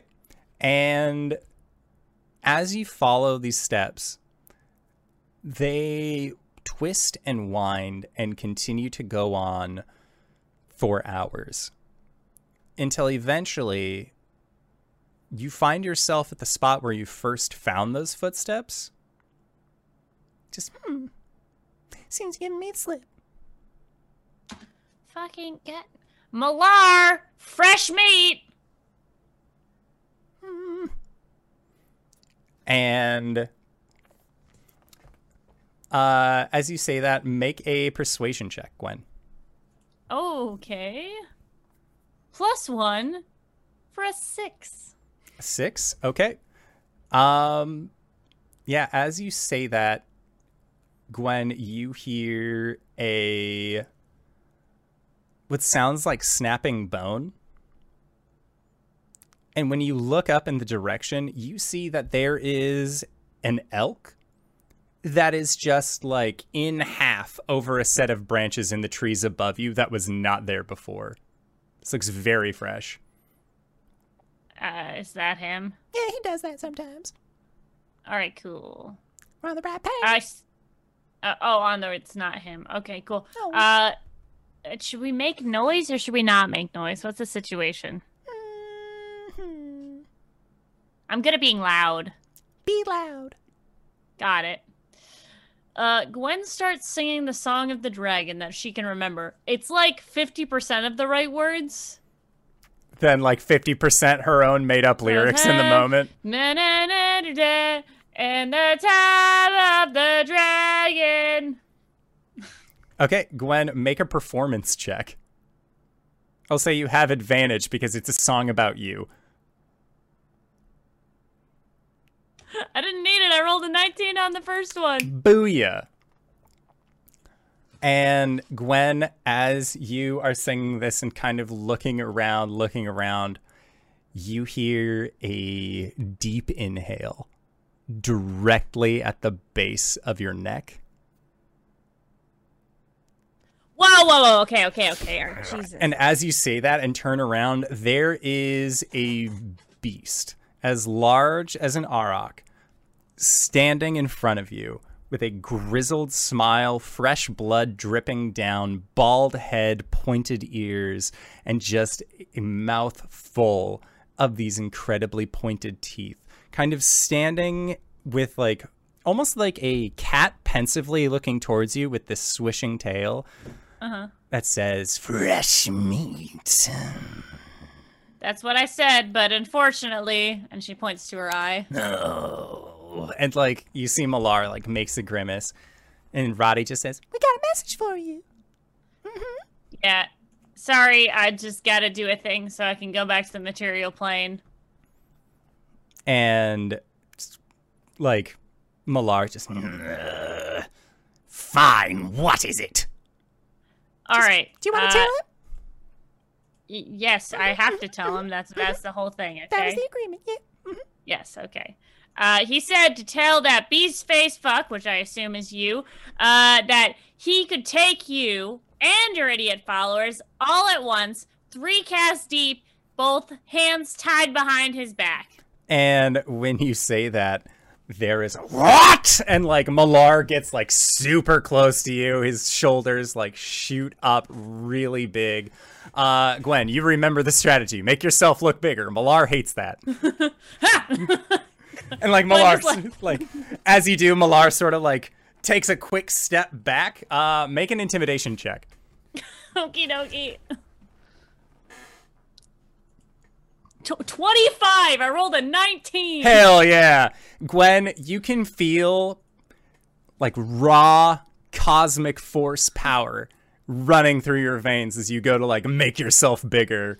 Like Talos, like drunk at the bar watching uh watching multidimensional wrestling, has given you this extra boon in your time of need. And Malar sort of like reels back a little bit, just oh, I hate him so much! Rotkin, you tell that one-eyed piece of shit that I will devour the flesh from his bones, feast upon his ears, feast upon his ears, mm, and his tongue, and remind him that just because he was born first, born 1st mhm, doesn't make him better than me! And as Malar says this, and just doesn't make him better than. Do you want to say me or do you want to say Malar? Say me, Rotkin, say me! Uh, uh, uh.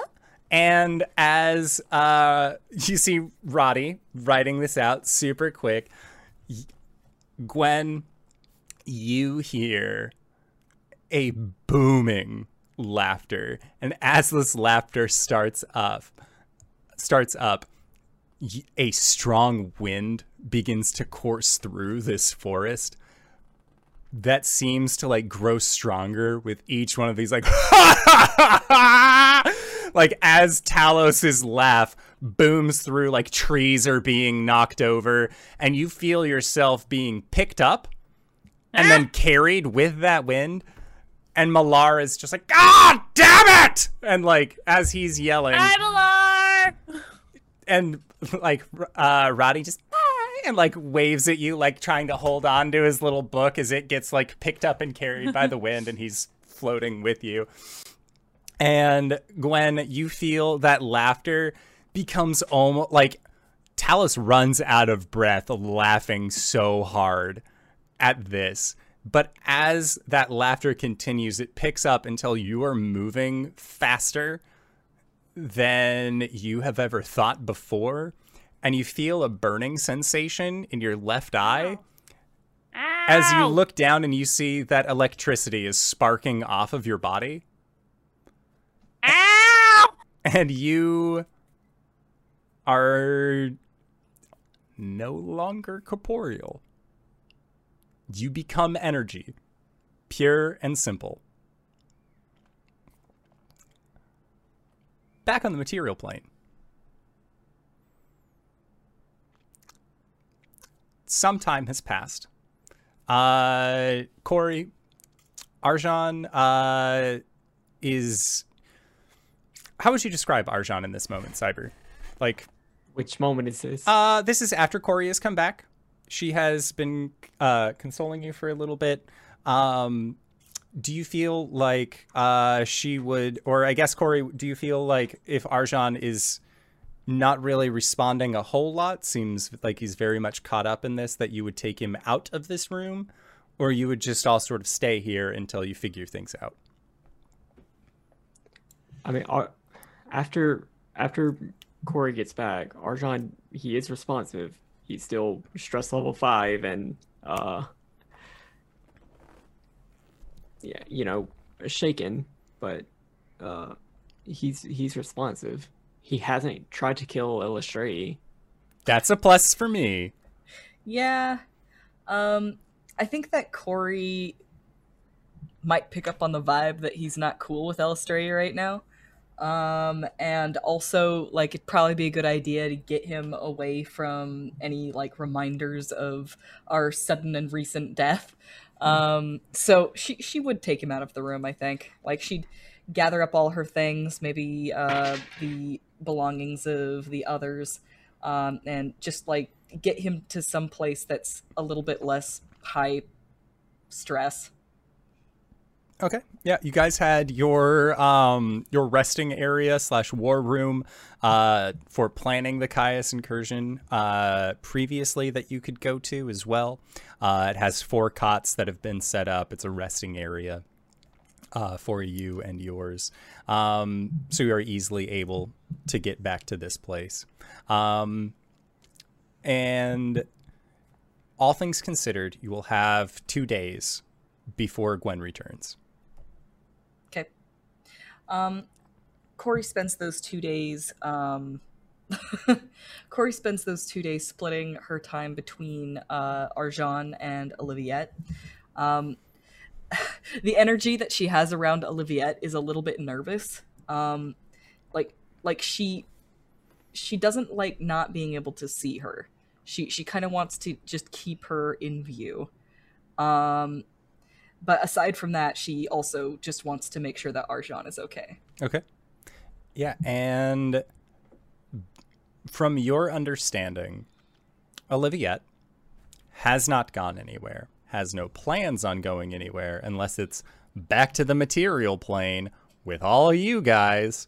Um, but becoming the walking vessel for Eilistraee out on the battlefield and taking as much damage as she did while in that form seems to have worn her out quite significantly. Um, so she's more dealing with the after fact of I was just like I was just Jaeger piloted by a god, and I my body as a person not really meant for that one. Um, but all things considered, she is she is glad to have you back as well. Um, and you can tell that she feels she feels a little torn up because when you talk to her she lets you know that Arjan had asked who she would bring back when they were deciding between you and Gwen. And she feels like she made the right decision, but that's not a situation that she's ever been been in before. And she's glad to have you back, but she can't help but feel like her decision resulted in someone's death.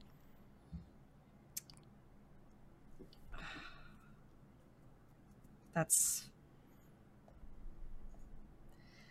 an insane situation that no one really should ever find themselves in. And yet here we are. I mean, of course you brought me back.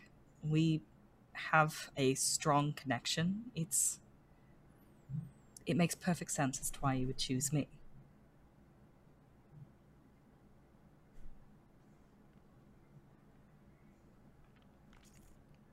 And I think with that, um, Besides, it's Gwen. it's Gwen. We'll find a way to get it back. and I think Oliviette like she like does have some tears like welling in her eyes at the thought that like oh one like because she considers you all companions as well like the fact that one of you would not be coming back and so she's just like uh i think that she sort of like quietly nods and just kind of wipes one of the tears away. Um and then i feel like the two of you might have been having this conversation outside. Um possibly just like looking at the lunarscape looking at the fucking planet below you. And you start seeing storm clouds? There is no like condensation moisture Yeah. on the moon that's not a thing that happens here She's like, "Oh, it looks like it's going to rain." but it doesn't rain up here Oh, it doesn't? no if there mean, was there would probably be like plants and shit Well, it's about to now.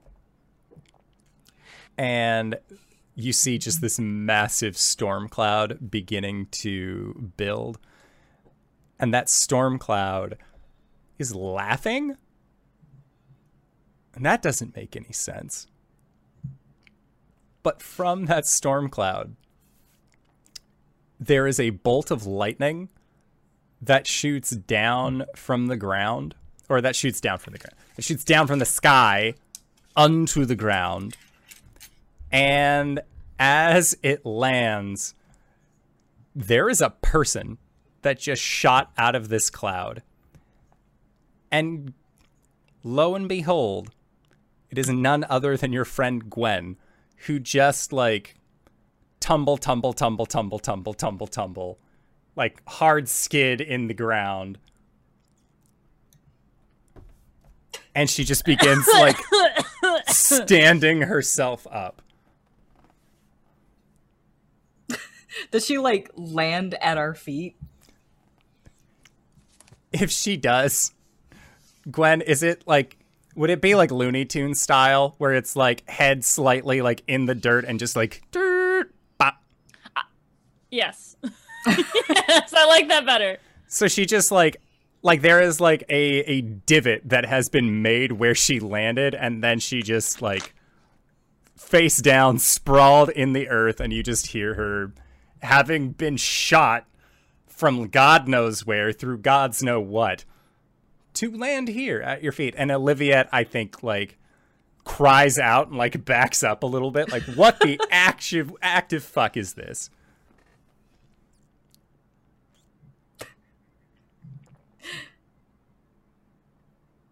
Corey just crosses her arms uh, and looks down at her. Ow! Fucking god. Corey? And Corey, as you look at Gwen, one of her right eye, normal, left eye, big ol' shiner. And then inside where the eye is, there's just like cosmic cyclone going on. Uh, she like just looks at it and kind of like uh, t- t- tips her head to the side, uh, and she's like, "All right, who was it? Who did you make a deal with to get back?" I, saw Talos. Really? Yes. As far as I know, he only pumps you in the chest when you're trying to talk to someone else. Well, yeah, that was awesome. He's also like really. Fu- Wait, where is everybody? What day is it? How are you back? Lots of questions. I'll explain everything. Uh, and she like reaches down to like help Gwen to her feet. Ugh, thanks. Uh, sh her arm just comes off. She just lets it Oh, pop shit. off. She's like, God "Oh, Sorry, sorry. I've just always wanted to do that. All right, all right, all right. And she like she puts the arm under her arm and like actually picks her up. She's like, "Come on in. I'll explain everything." Okay, but quickly, please. How? Okay, first of all, where? Like, how? How'd you get back? You were in a ring. You're the only one who knew I was in the ring. I saw it on this like magical doohickey that Talos had. Well, a lot of good that did us. Yes, I was in the ring. Um, Okay. the one that you gave me. Yeah. I I guess I just kind of assumed that if I ever died in a situation, you would have survived. Because you never die. I died twice, apparently. Welcome to the club. She like takes her arm that is underneath her arm at the moment and she like uses it to give her baps. Just like Ugh. All right, where's Arjan? um well, he's over here. He was the only one who really made it, Yeah. which is worse. So Yeah. he's been a bit sensitive this late. I, yeah. But I he's bet. gonna be oh this is great. He's gonna be so excited to see you. Yeah. Yeah. Uh, do you mind if I just like go ahead? Yeah, absolutely. Okay. Gwen just starts sprinting towards where Arjan is. Yeah. And with the directive that you've been given that you guys were just in your waiting slash war room, I feel like it's pretty easy. Gwen, you remember where that is. Mhm. So Arjan, um, what are you doing, if anything, when Gwen finds you? Like, are you like lying on your side, on your back? Are you like actively doing anything? Uh, I think set he's. scene. I I think he's just kind of just like laying out. Bed. Okay. Uh, Gwen is going to kind of like she skids to a halt in the doorway, full on risky business style. Um, Arjan,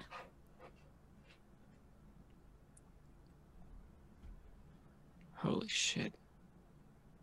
She f- runs and dives on top of you, Ah, and she is just uh, like like a breastplate, just attached, arms and legs around your chest. how? How'd you? Then Arjan, you see like big shiner galaxy eye. Oh, buddy, He, he's I'm just. so sorry. It it hurts. Uh, how tight he's gripping you. Ugh. Like he is afraid to let you go. Yeah, they're they're just intertwined at this point. I'm so sorry I left. I'm i i don't know what happened. There was well, I actually I do know what happened because I saw it, both of the things. But you were so badass. I saw you kill him.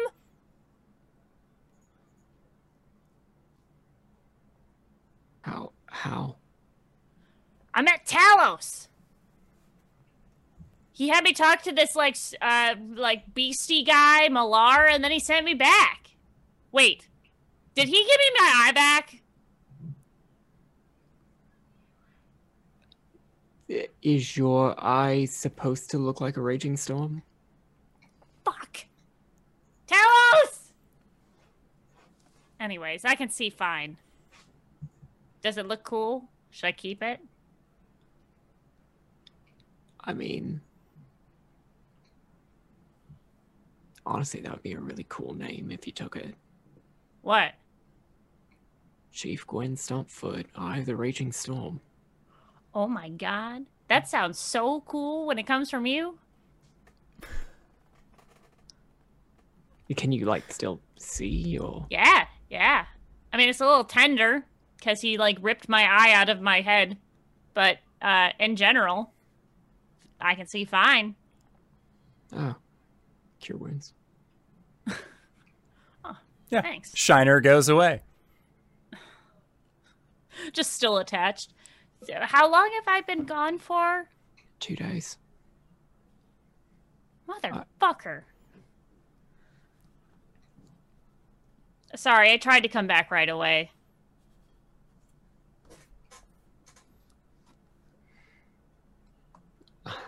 I'm glad you came back. At all. Of course. Couldn't leave you.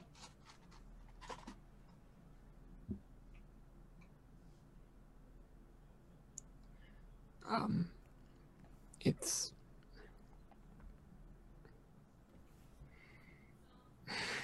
And he's just gonna like exhale and then just, you know, rip it out again.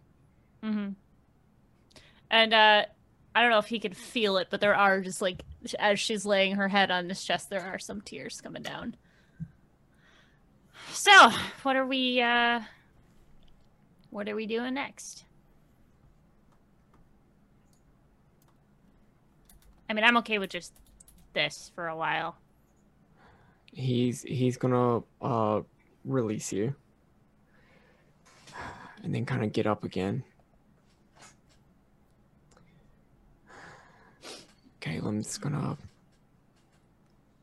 if everything goes right, he's gonna come back in a few days. Right. Where? Uh, he's gonna gesture to the other side of the war room where uh the doll is. Oh. Heebie jeebie. Okay, uh one second. Gwen gets down, goes over to the doll, and just turns it to face the wall. Sorry, Caleb. I just it's really creepy. Um do, do you have my stuff here? Uh, yeah. And um, your items are um, just like if there's like a chair or something, uh, probably around there. Fucking sweet. She can't. Wait, am I naked right now? Uh, so when you died, I'm- when you died, clothes away. When Talos brought you back, you have base clothes. You are basically in the like when you're deciding what your character looks like Yeah, at the yeah, character yeah. creation screen, how they all have like the same underoos. You are in the afterlife underoos equivalent. Fucking sweet. Uh my jacket's not here. It didn't survive. My jacket? But I had so many things in the pockets. I know those are gone too. She like moves through some stuff, like realizing something real quick, and she's like, "Okay, the tankard of plenty is still there." She kind of like pats that real quick, and then she's like, "My dwarven ale's gone." Yep. All right, that's fine. She like takes the run axe and like straps it to herself, just as like, "I'm gonna wear this for a while." Um. All right, fucking cool, I guess. But what I was saying, Kalen's gonna come back. Yeah.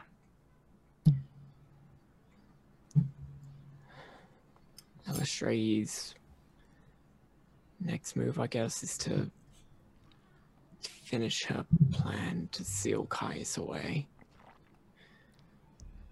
And I suppose we also need to go see the Raven Queen.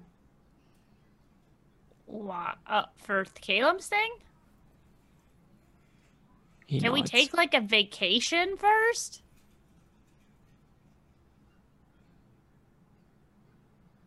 I mean, it's waited this long. I'm just like, I just got back. I came in on a fucking bolt of lightning. You look tired as fuck. Corey is making jokes out there. I think we could all use a little downtime.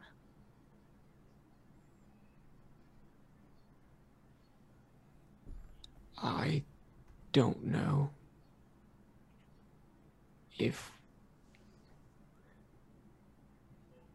if we can do it at all.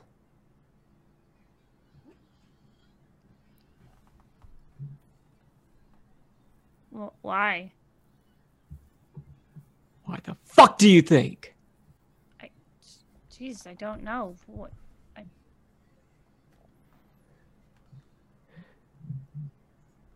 That wasn't even Caius. Oh, wait. What do you mean it wasn't even Caius? That wasn't even him. I I thought that was him, and that's why we had to fight him.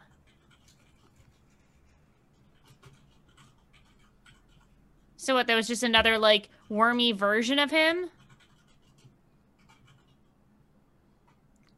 Yeah.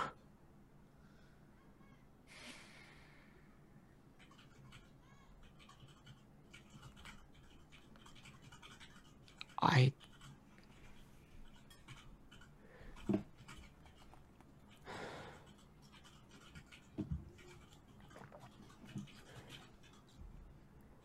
I don't know that we can go up against him. Or the Raven Queen. Oh, anything. Hey, we've done a lot, okay? I mean, look at us. We, I mean, together, we've defeated a lot of shit, okay? Like, yeah, I died, and so did Corey and Caleb. But we're not gone. I'm back. You didn't die. And if if this is something we have to do, then we will figure out a way to do it.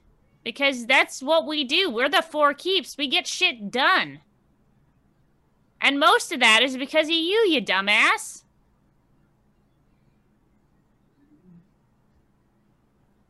You're the brains of this operation. You're the one who holds everything together. I can't even hold myself together right now, Gwen. Well, sometimes you need help, and that's that's why I'm here. That's why I had to get back to you because I knew this would be really hard for you. We use each other to help each other up, to keep it together so that we can do our job.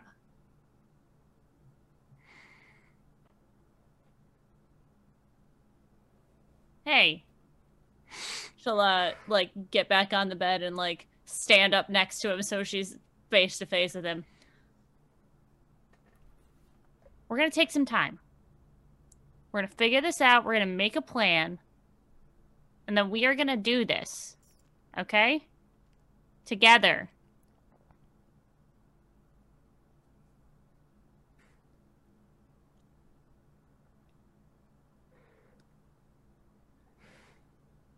I mean, you believed that I could come back, right? He, You hadn't counted me out. he's just shaking. Yeah. It's alright, bud. It's okay. She's gonna like wrap her arms around his neck and just hold him for a little bit.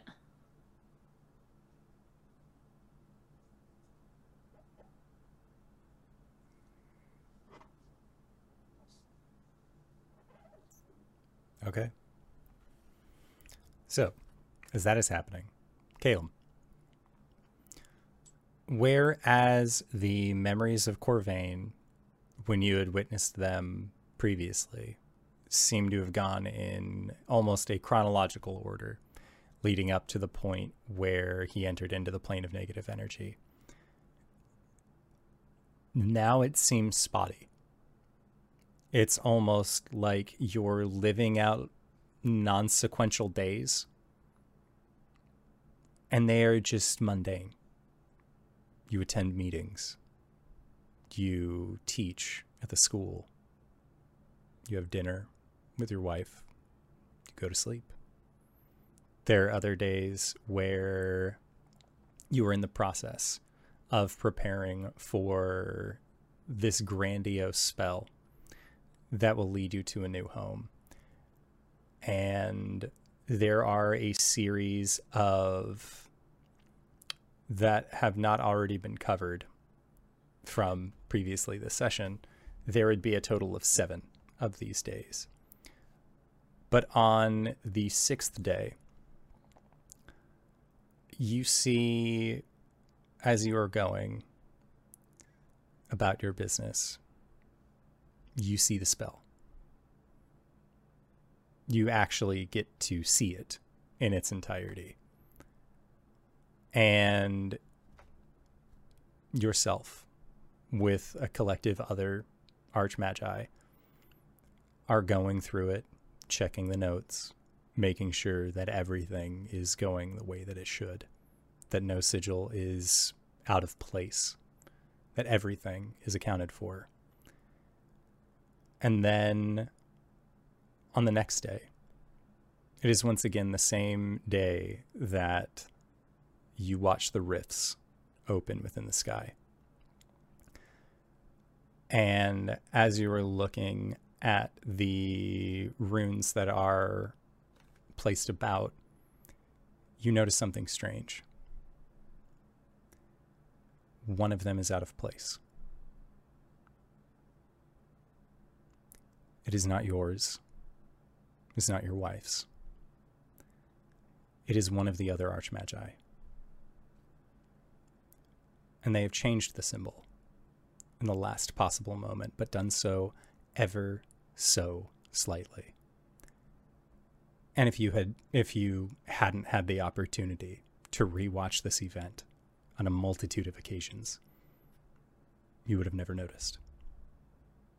But this time you do. Make an arcana check.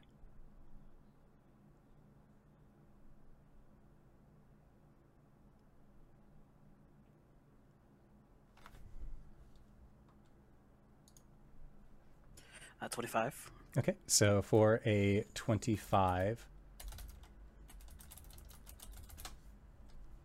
So you know that when you are attempting to figure out how, when you were attempting to figure out how to do this spell, you need to draw on the plane of positive energy. You needed to draw on elements of the plane of negative energy. And effectively, everything in between. When you notice this spell, when you notice this sigil, you notice that it is directing to a plane, but it's different. It's a plane that has a number associated to it. And you're not exactly sure what that number means. But it directs to 113.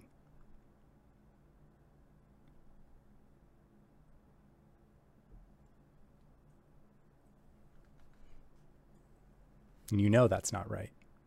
Because it's not supposed to direct to a number at all. And with an arcana check that high, you know of only one place that has numbers in their planes. Someone called upon the powers of the abyss.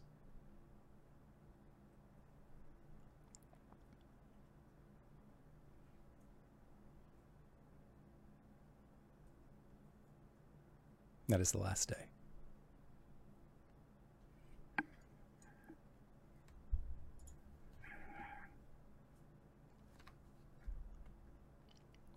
For the rest of you, what do you do in the remaining eight days it takes for Calum to reconstitute? Is there a like bath in the place? Yes. Um, there's a lot of Arjan just um, like lying in bed, and there's a lot of Arjan just going and sitting in the bath.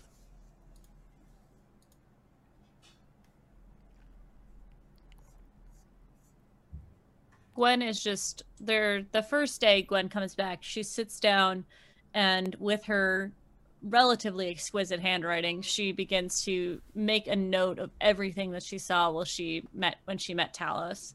Um, can she talk to uh, Chua? Yeah, you are able to talk to Chua.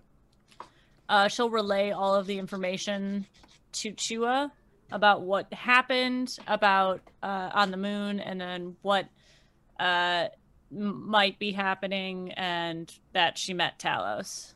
And Okay. it was fucking awesome. Yeah, and Chua is astounded that, Uh-huh. and she's so pleased.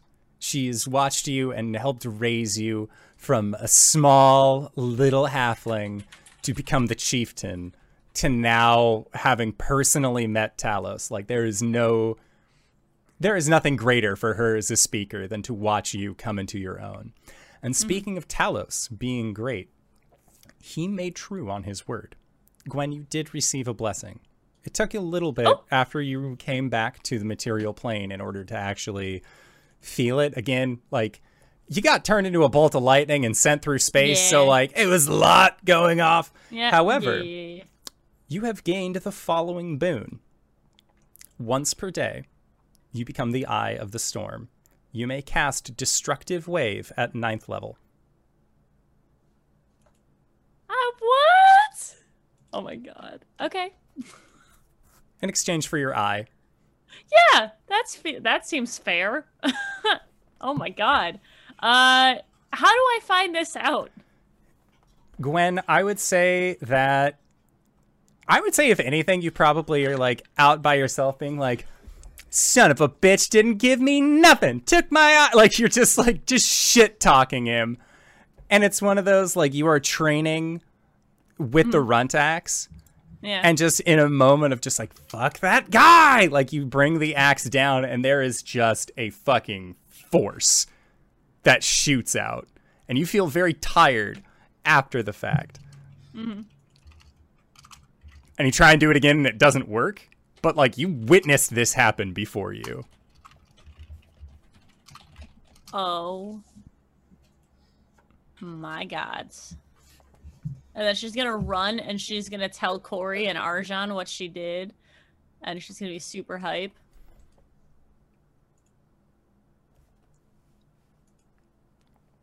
But for the rest of the time, I made a fucking wave of destruction in front of me. It was fucking huge. There's a fucking crater. Well, there's a lot of craters, but this I made this one. Is it lightning? No, There's a storm! Oh. Yes, destructive wave deals thunder damage followed by radiant or necrotic, your choice.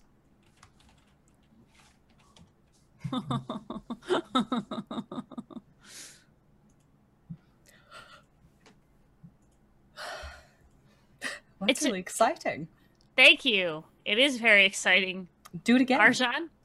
I can't do it. I tried to do it again. I can only do it once. Oh. Does it It's like my friends. does it like hurt you? I'm like tired now. Is this what magic feels like? Like you guys get really tired afterwards? It can. Huh. I need a bath. Arjan! Yeah. I think for the rest of the time, Arjan or uh, Gwen is gonna like kind of just be shadowing Arjan, like just hanging out with him for the most part. Not just shooting the shit, not doing anything important. If he seems like he wants to be left alone, she'll like be close, but not like in the same room.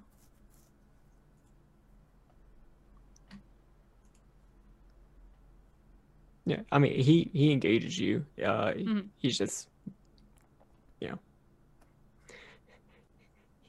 Oh, he's depressed. Yeah.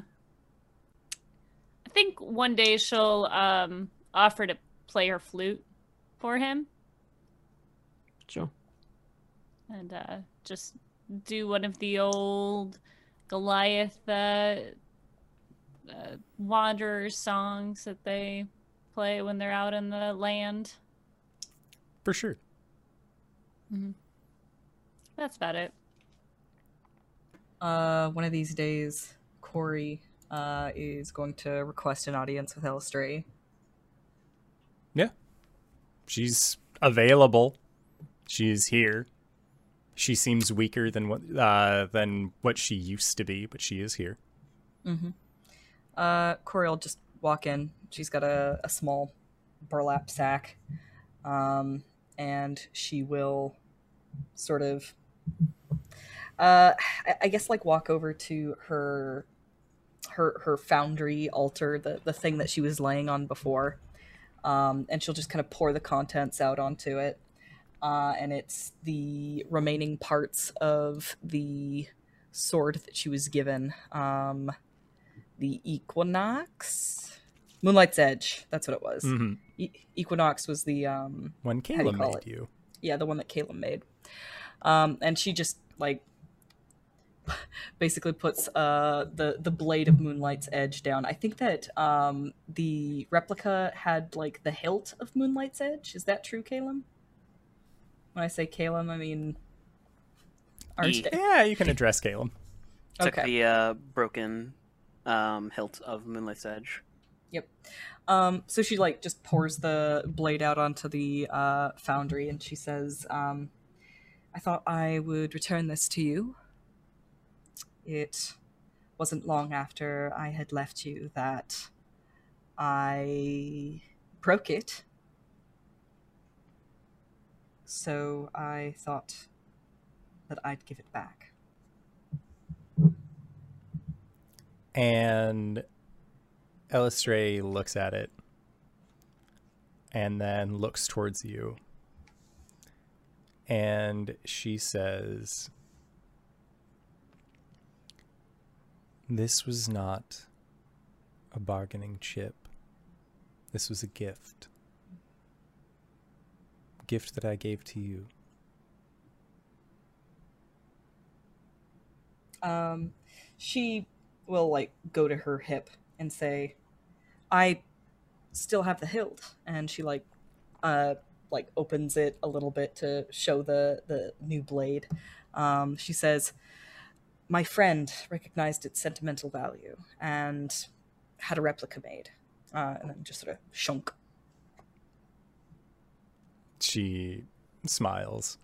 Um, I don't really use it though. I'm the Kalin of the Fallen Leaves, and uh, well, that sort of came with its own blade, so that's the one I use. She nods. and says, Then perhaps I can change the gift. Still given, but a variety of form over function. You still use a Uh, shield. I do. And she will grab a silvered ingot and she will set it down next to the blade the remnants of this blade and says you defended the realm below from Caius. Do you not think it right that a defender should be lacking one? Well, when I was disintegrated, my actual shield was lost, so And she nods and says, Say no more. and she will craft you a shield using the remnants of Moonlight's Edge. um and she watches with interest. Um the like Eilistraee's method of crafting is is really something to behold. Um and when she's finished, um Corey will like be admiring the shield. Um I want to say can we like can we have like a sheath that's like built into the shield that like we can uh put Equinox into? Yeah, for sure. Okay. I we need to like we need to make this like an artifact and like put it into other games and shit. That would just be really cool. That's gonna be Um, heavy. That's fine. She's strong. Strunk. Um, and Corey, I would say watching Eilistraee dance, watching her perform this rite upon Moonlight's Edge, turning it from a weapon to a piece of defense, there is a longing deep inside of you that you have not felt for quite some time, a part that you thought that you had lost. And very faintly, you see that silver flame that had once shrouded you before your time as a revenant, before your time meeting Shar. You see it steadily forms as a small silver around your hand. And then you remember everything else that has gone on since you had last been able to channel Eilistraee's power, and it fades.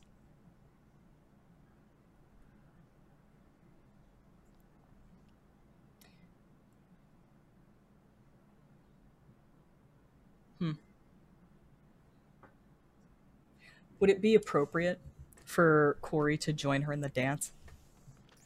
I would say yes. I think that if she hadn't mantled Coralon, if it was in any other situation, I don't think that she would have the guts to do this. But I think that she looks down, she sees that flame begin to uh, glow, uh, and it fades.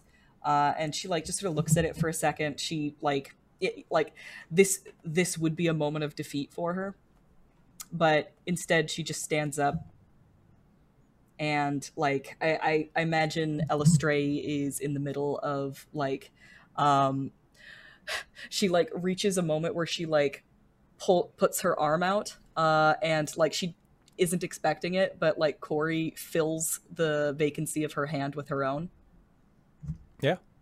And Corey, as you dance alongside Eilistraee,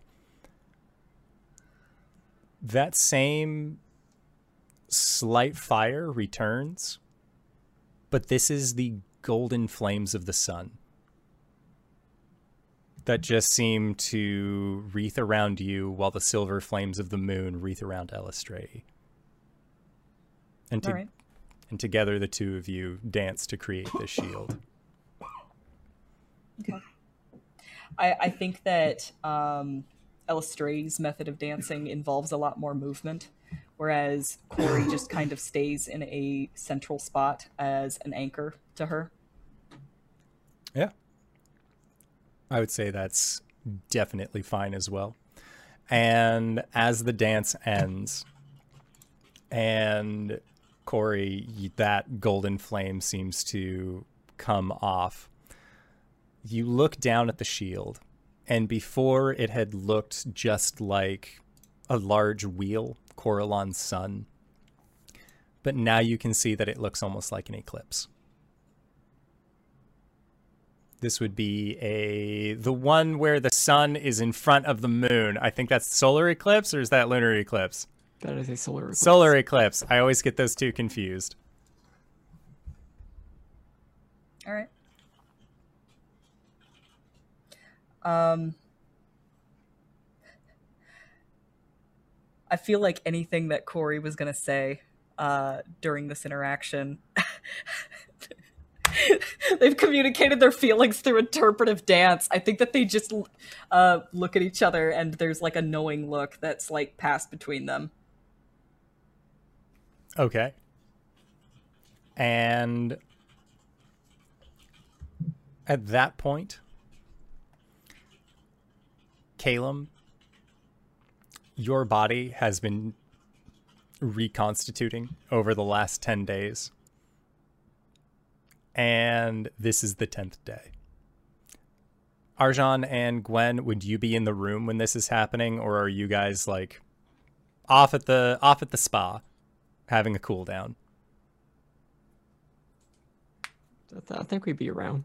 Yeah, I feel like Gwen's trying to teach Arjan one of the Goliath like No, no, no. It's it, it's a halfling like board game, but she has like all they're all all the pieces are rocks instead of like the actual like pieces that would be on the game. It's very complicated, but I feel like at this point we've kind of like gotten into it and like we're both like like getting into the swing of things. Um uh, uh, yes, that's that's it. Okay. And as the two of you are playing this game, the rock pieces that you are using begin to shake. As there is a wind that it's almost seems to sneak into this room. And as it does, you can see that it carries with it dust. Oh God, Talos is back. and it goes towards the doll. And it begins to kind of create this swirling in front of where the doll is, and the doll raises up out of the chair. And you see its head kind of like tilt back.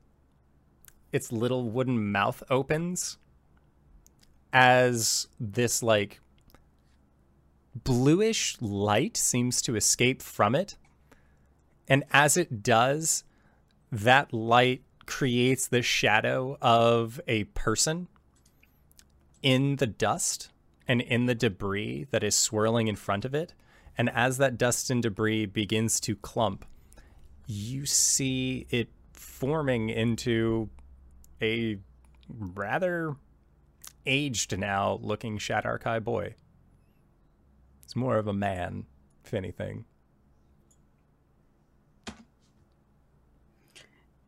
It's Caleb. Hey, How old? How old are you?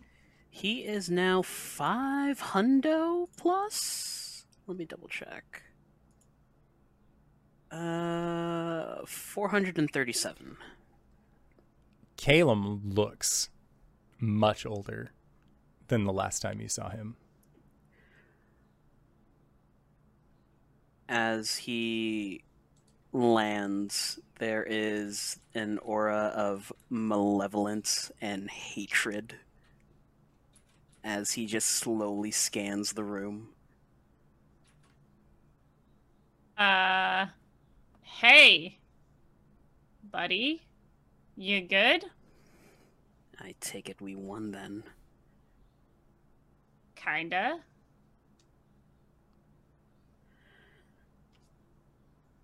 soft exhale. It drops. Sorry, just a little worked up right now. I thought I the was gonna have to kill you again. What? I know the feeling.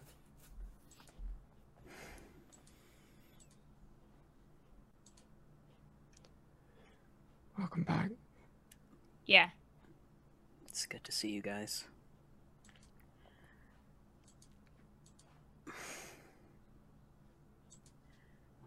So tell me everything that's happened. Arjan does. Caleb listens.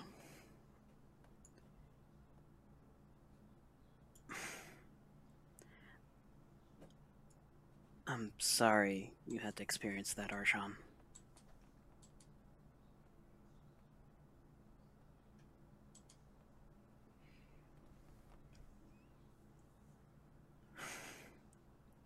We.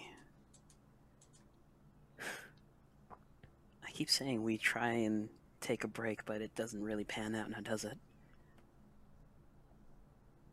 I mean, we've been just hanging out for a little while. That's been nice.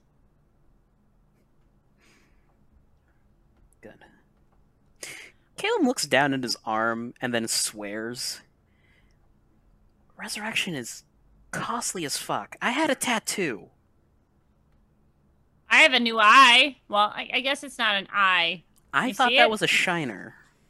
No, no. I got. Uh, I am now the uh the, the herald herald of the storm. Eye. What did you say it was? The the eye of the raging storm.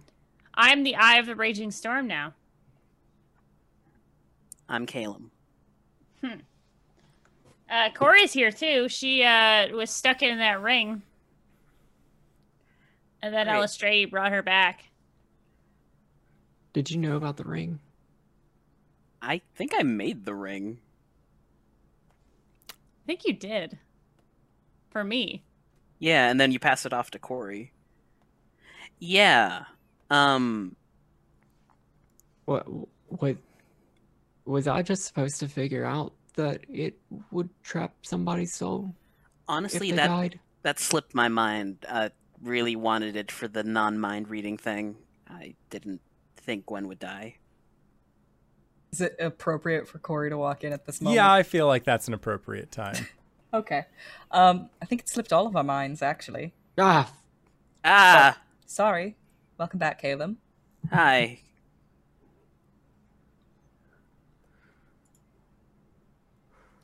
I was holding on to it because, honestly, I didn't have any more backup plans.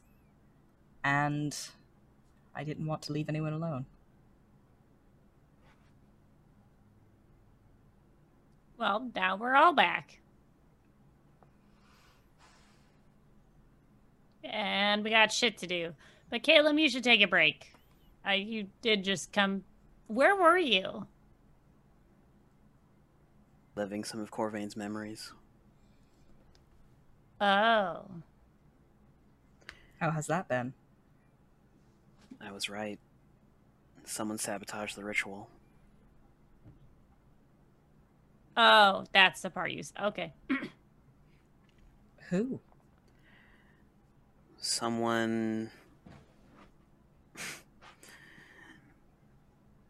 Someone re- uh, changed one of the seals to direct it to an abyssal plane. I have an inkling. any- anything else to go off of? The number 113. I would like to make an Arcana check. Do it. Who would do that and why? Twenty-three. Arshan, with a 23, you are. You know that number. I am in- intimately familiar with that particular number. Yes. Uh, that is the home on the layer of the abyss of the Prince of Undeath himself, Orcus. Orcus. Orcus. Orcus.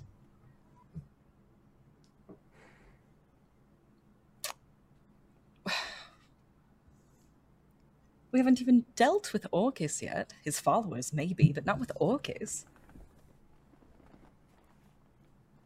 Oh, Mantling always- Coralon is going to make that much more of an issue. They always said the Raven Queen hated undead. I guess uh, That's a pretty big fucking reason why.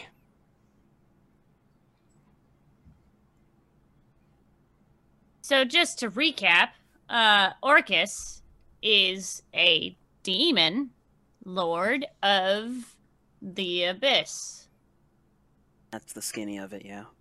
Got it. Specifically, undead sort of dealies. Ooh, uh, hmm. Like my sort of undead sort of thing? Or like zombies? Umbrella term undead, if I remember my lore correctly. Huh. Okie dokie. Uh, why would he do this? No idea. But nope, nope, nope. That's dangerous. I can do that. I'm learning. Hmm? I got a good look at the spell. And what went wrong? Yeah, Well, what can you learn from it? Aside from how to cast the spell. that that's that's the dangerous part. Also, um, figured out what's inside the puzzle box.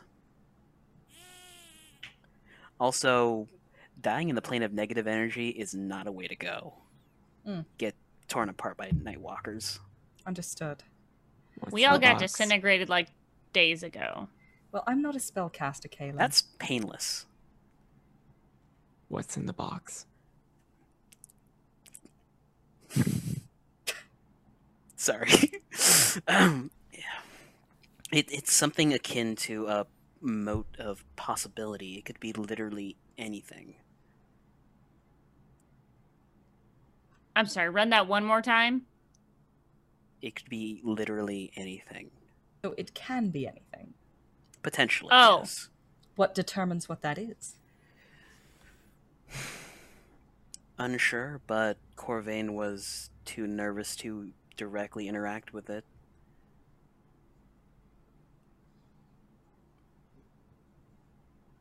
So hmm. we shouldn't fuck with it, right? No. Definitely not. Caleb, you are older and wiser, aren't you?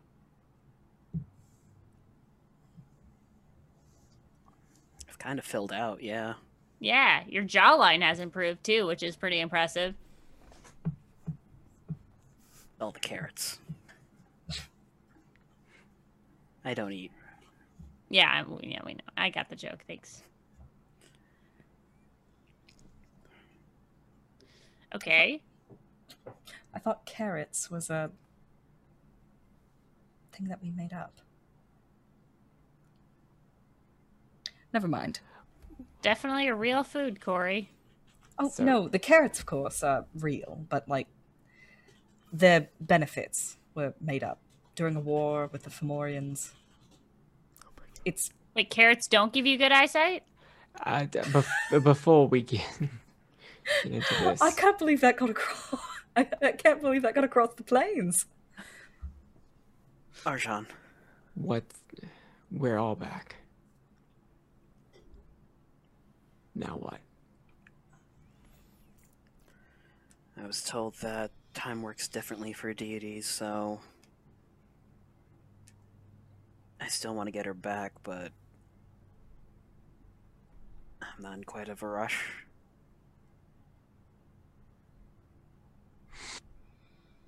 I suppose we should hear out Eilistraee and see what her plan is for how to deal with Caius.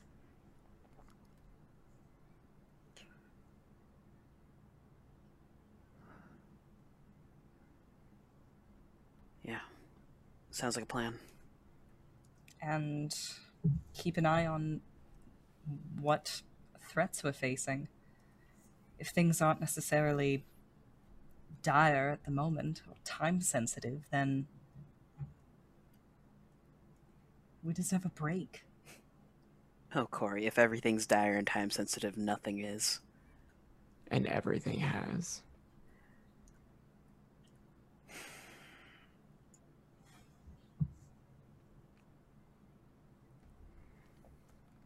We might need to think of a contingency just in case Eilistraee's plan does not work.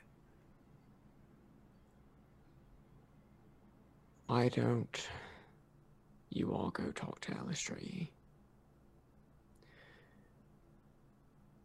I've been in, I've been in here for ten days. I'm gonna go for a walk.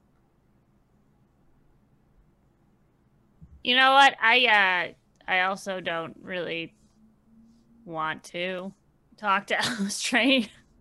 Not for any particular reason, but like I don't feel like I'm going to add anything to the conversation. You want to be alone, Aisha?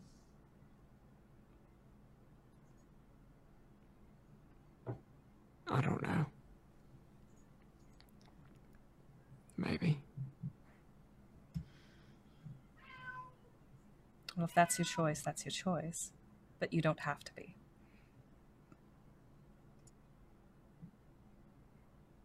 I'm not going to turn anybody away. Good, because I could use a little stretch to my little legs. Plus, walking with you is kind of like a jog for me, anyways, and I need to work out today.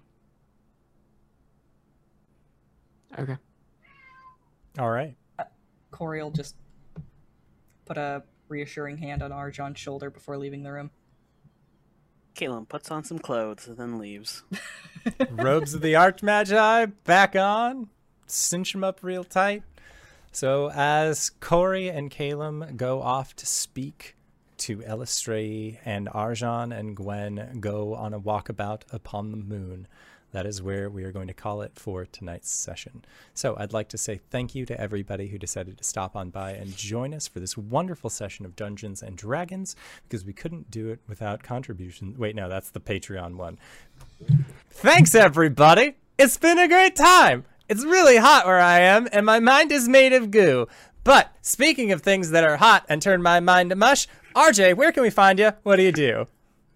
Hey everybody, I'm RJ. You can catch me at RJustice282 on Twitter and Twitch, where I tweet about the nerdy things in my life and sometimes stream. I inadvertently filled out my schedule, so I'm busy all week now. Here we go. Mondays is Calum, the Wizard, Shadar-kai, you know, Four Keeps. Uh, Wednesday over at Lantern Noir's channel, where I'm playing Linton Rumblepot, who is a halfling paladin of devotion. Uh, they'll cook you some good food some southern down home cooking. Um, Thursdays over at GGK where we play Elegant Magics. I'm a stinky cheese man who likes to steal magic objects. Um, Saturday, whew, back at GGK, we're playing star power. So it's a fate system, um, a himbo punchy boy, and finally Sundays two games. Uh, in the AM, I'm playing over at the Hype Goblins channel where we are at a college and I'm enrolling apparently. Oh. And finally over at the Lady Dames where we're using TaleSpire, which is a virtual board, um, to play some D and D, and it's great because all of the background and backdrop scene setting is very good. I'm playing a tiefling monk there. He gets drunk sometimes thenakeener.com. Hello, everybody. I'm LB Hackemup. You can find me at LB Hackemup on the Twitters and the Twitches. The next time I'm going to be live is on my own channel tomorrow at 3 o'clock playing some Dead by Daylight. I played uh, Alien Isolation last week, and boy, I, my best friend Axel died, and I just need a week. Uh, but after that, you can find me on, uh, on GGK. We're doing our masks game uh, tomorrow night on, on Friday, I am doing a horror game with Lauren back on my channel. And then on Saturday, starting this week for the next three weeks, I'm running a Monster of the Week game for some of my friends of the channel. We got Ted from Nerd Immersion, we got Flapjack Jacob, and then some of the guys from um, Better Than Heroes um, and uh, of course, Lauren's going to play with us her first TTRPG. Actually, I think none of them have played it before, so it'll be fun. I'm excited uh, to get them into the system. And then on Sunday, uh, we got GGK uh, Thursday's Children, which is a Basin game. And then after that, we got Playthings of the Gods, where uh, they, they probably won't be meeting ghosts this week. But boy, did they try to read a Zen's brain, and it went terribly. so it's gonna be great. Uh, it's all my stuff. DanaeKeener.com. Hoi. I'm cyber. I do stuff. Yeah. Uh, I'm. I, I play games badly. Talk about lore on Twitch.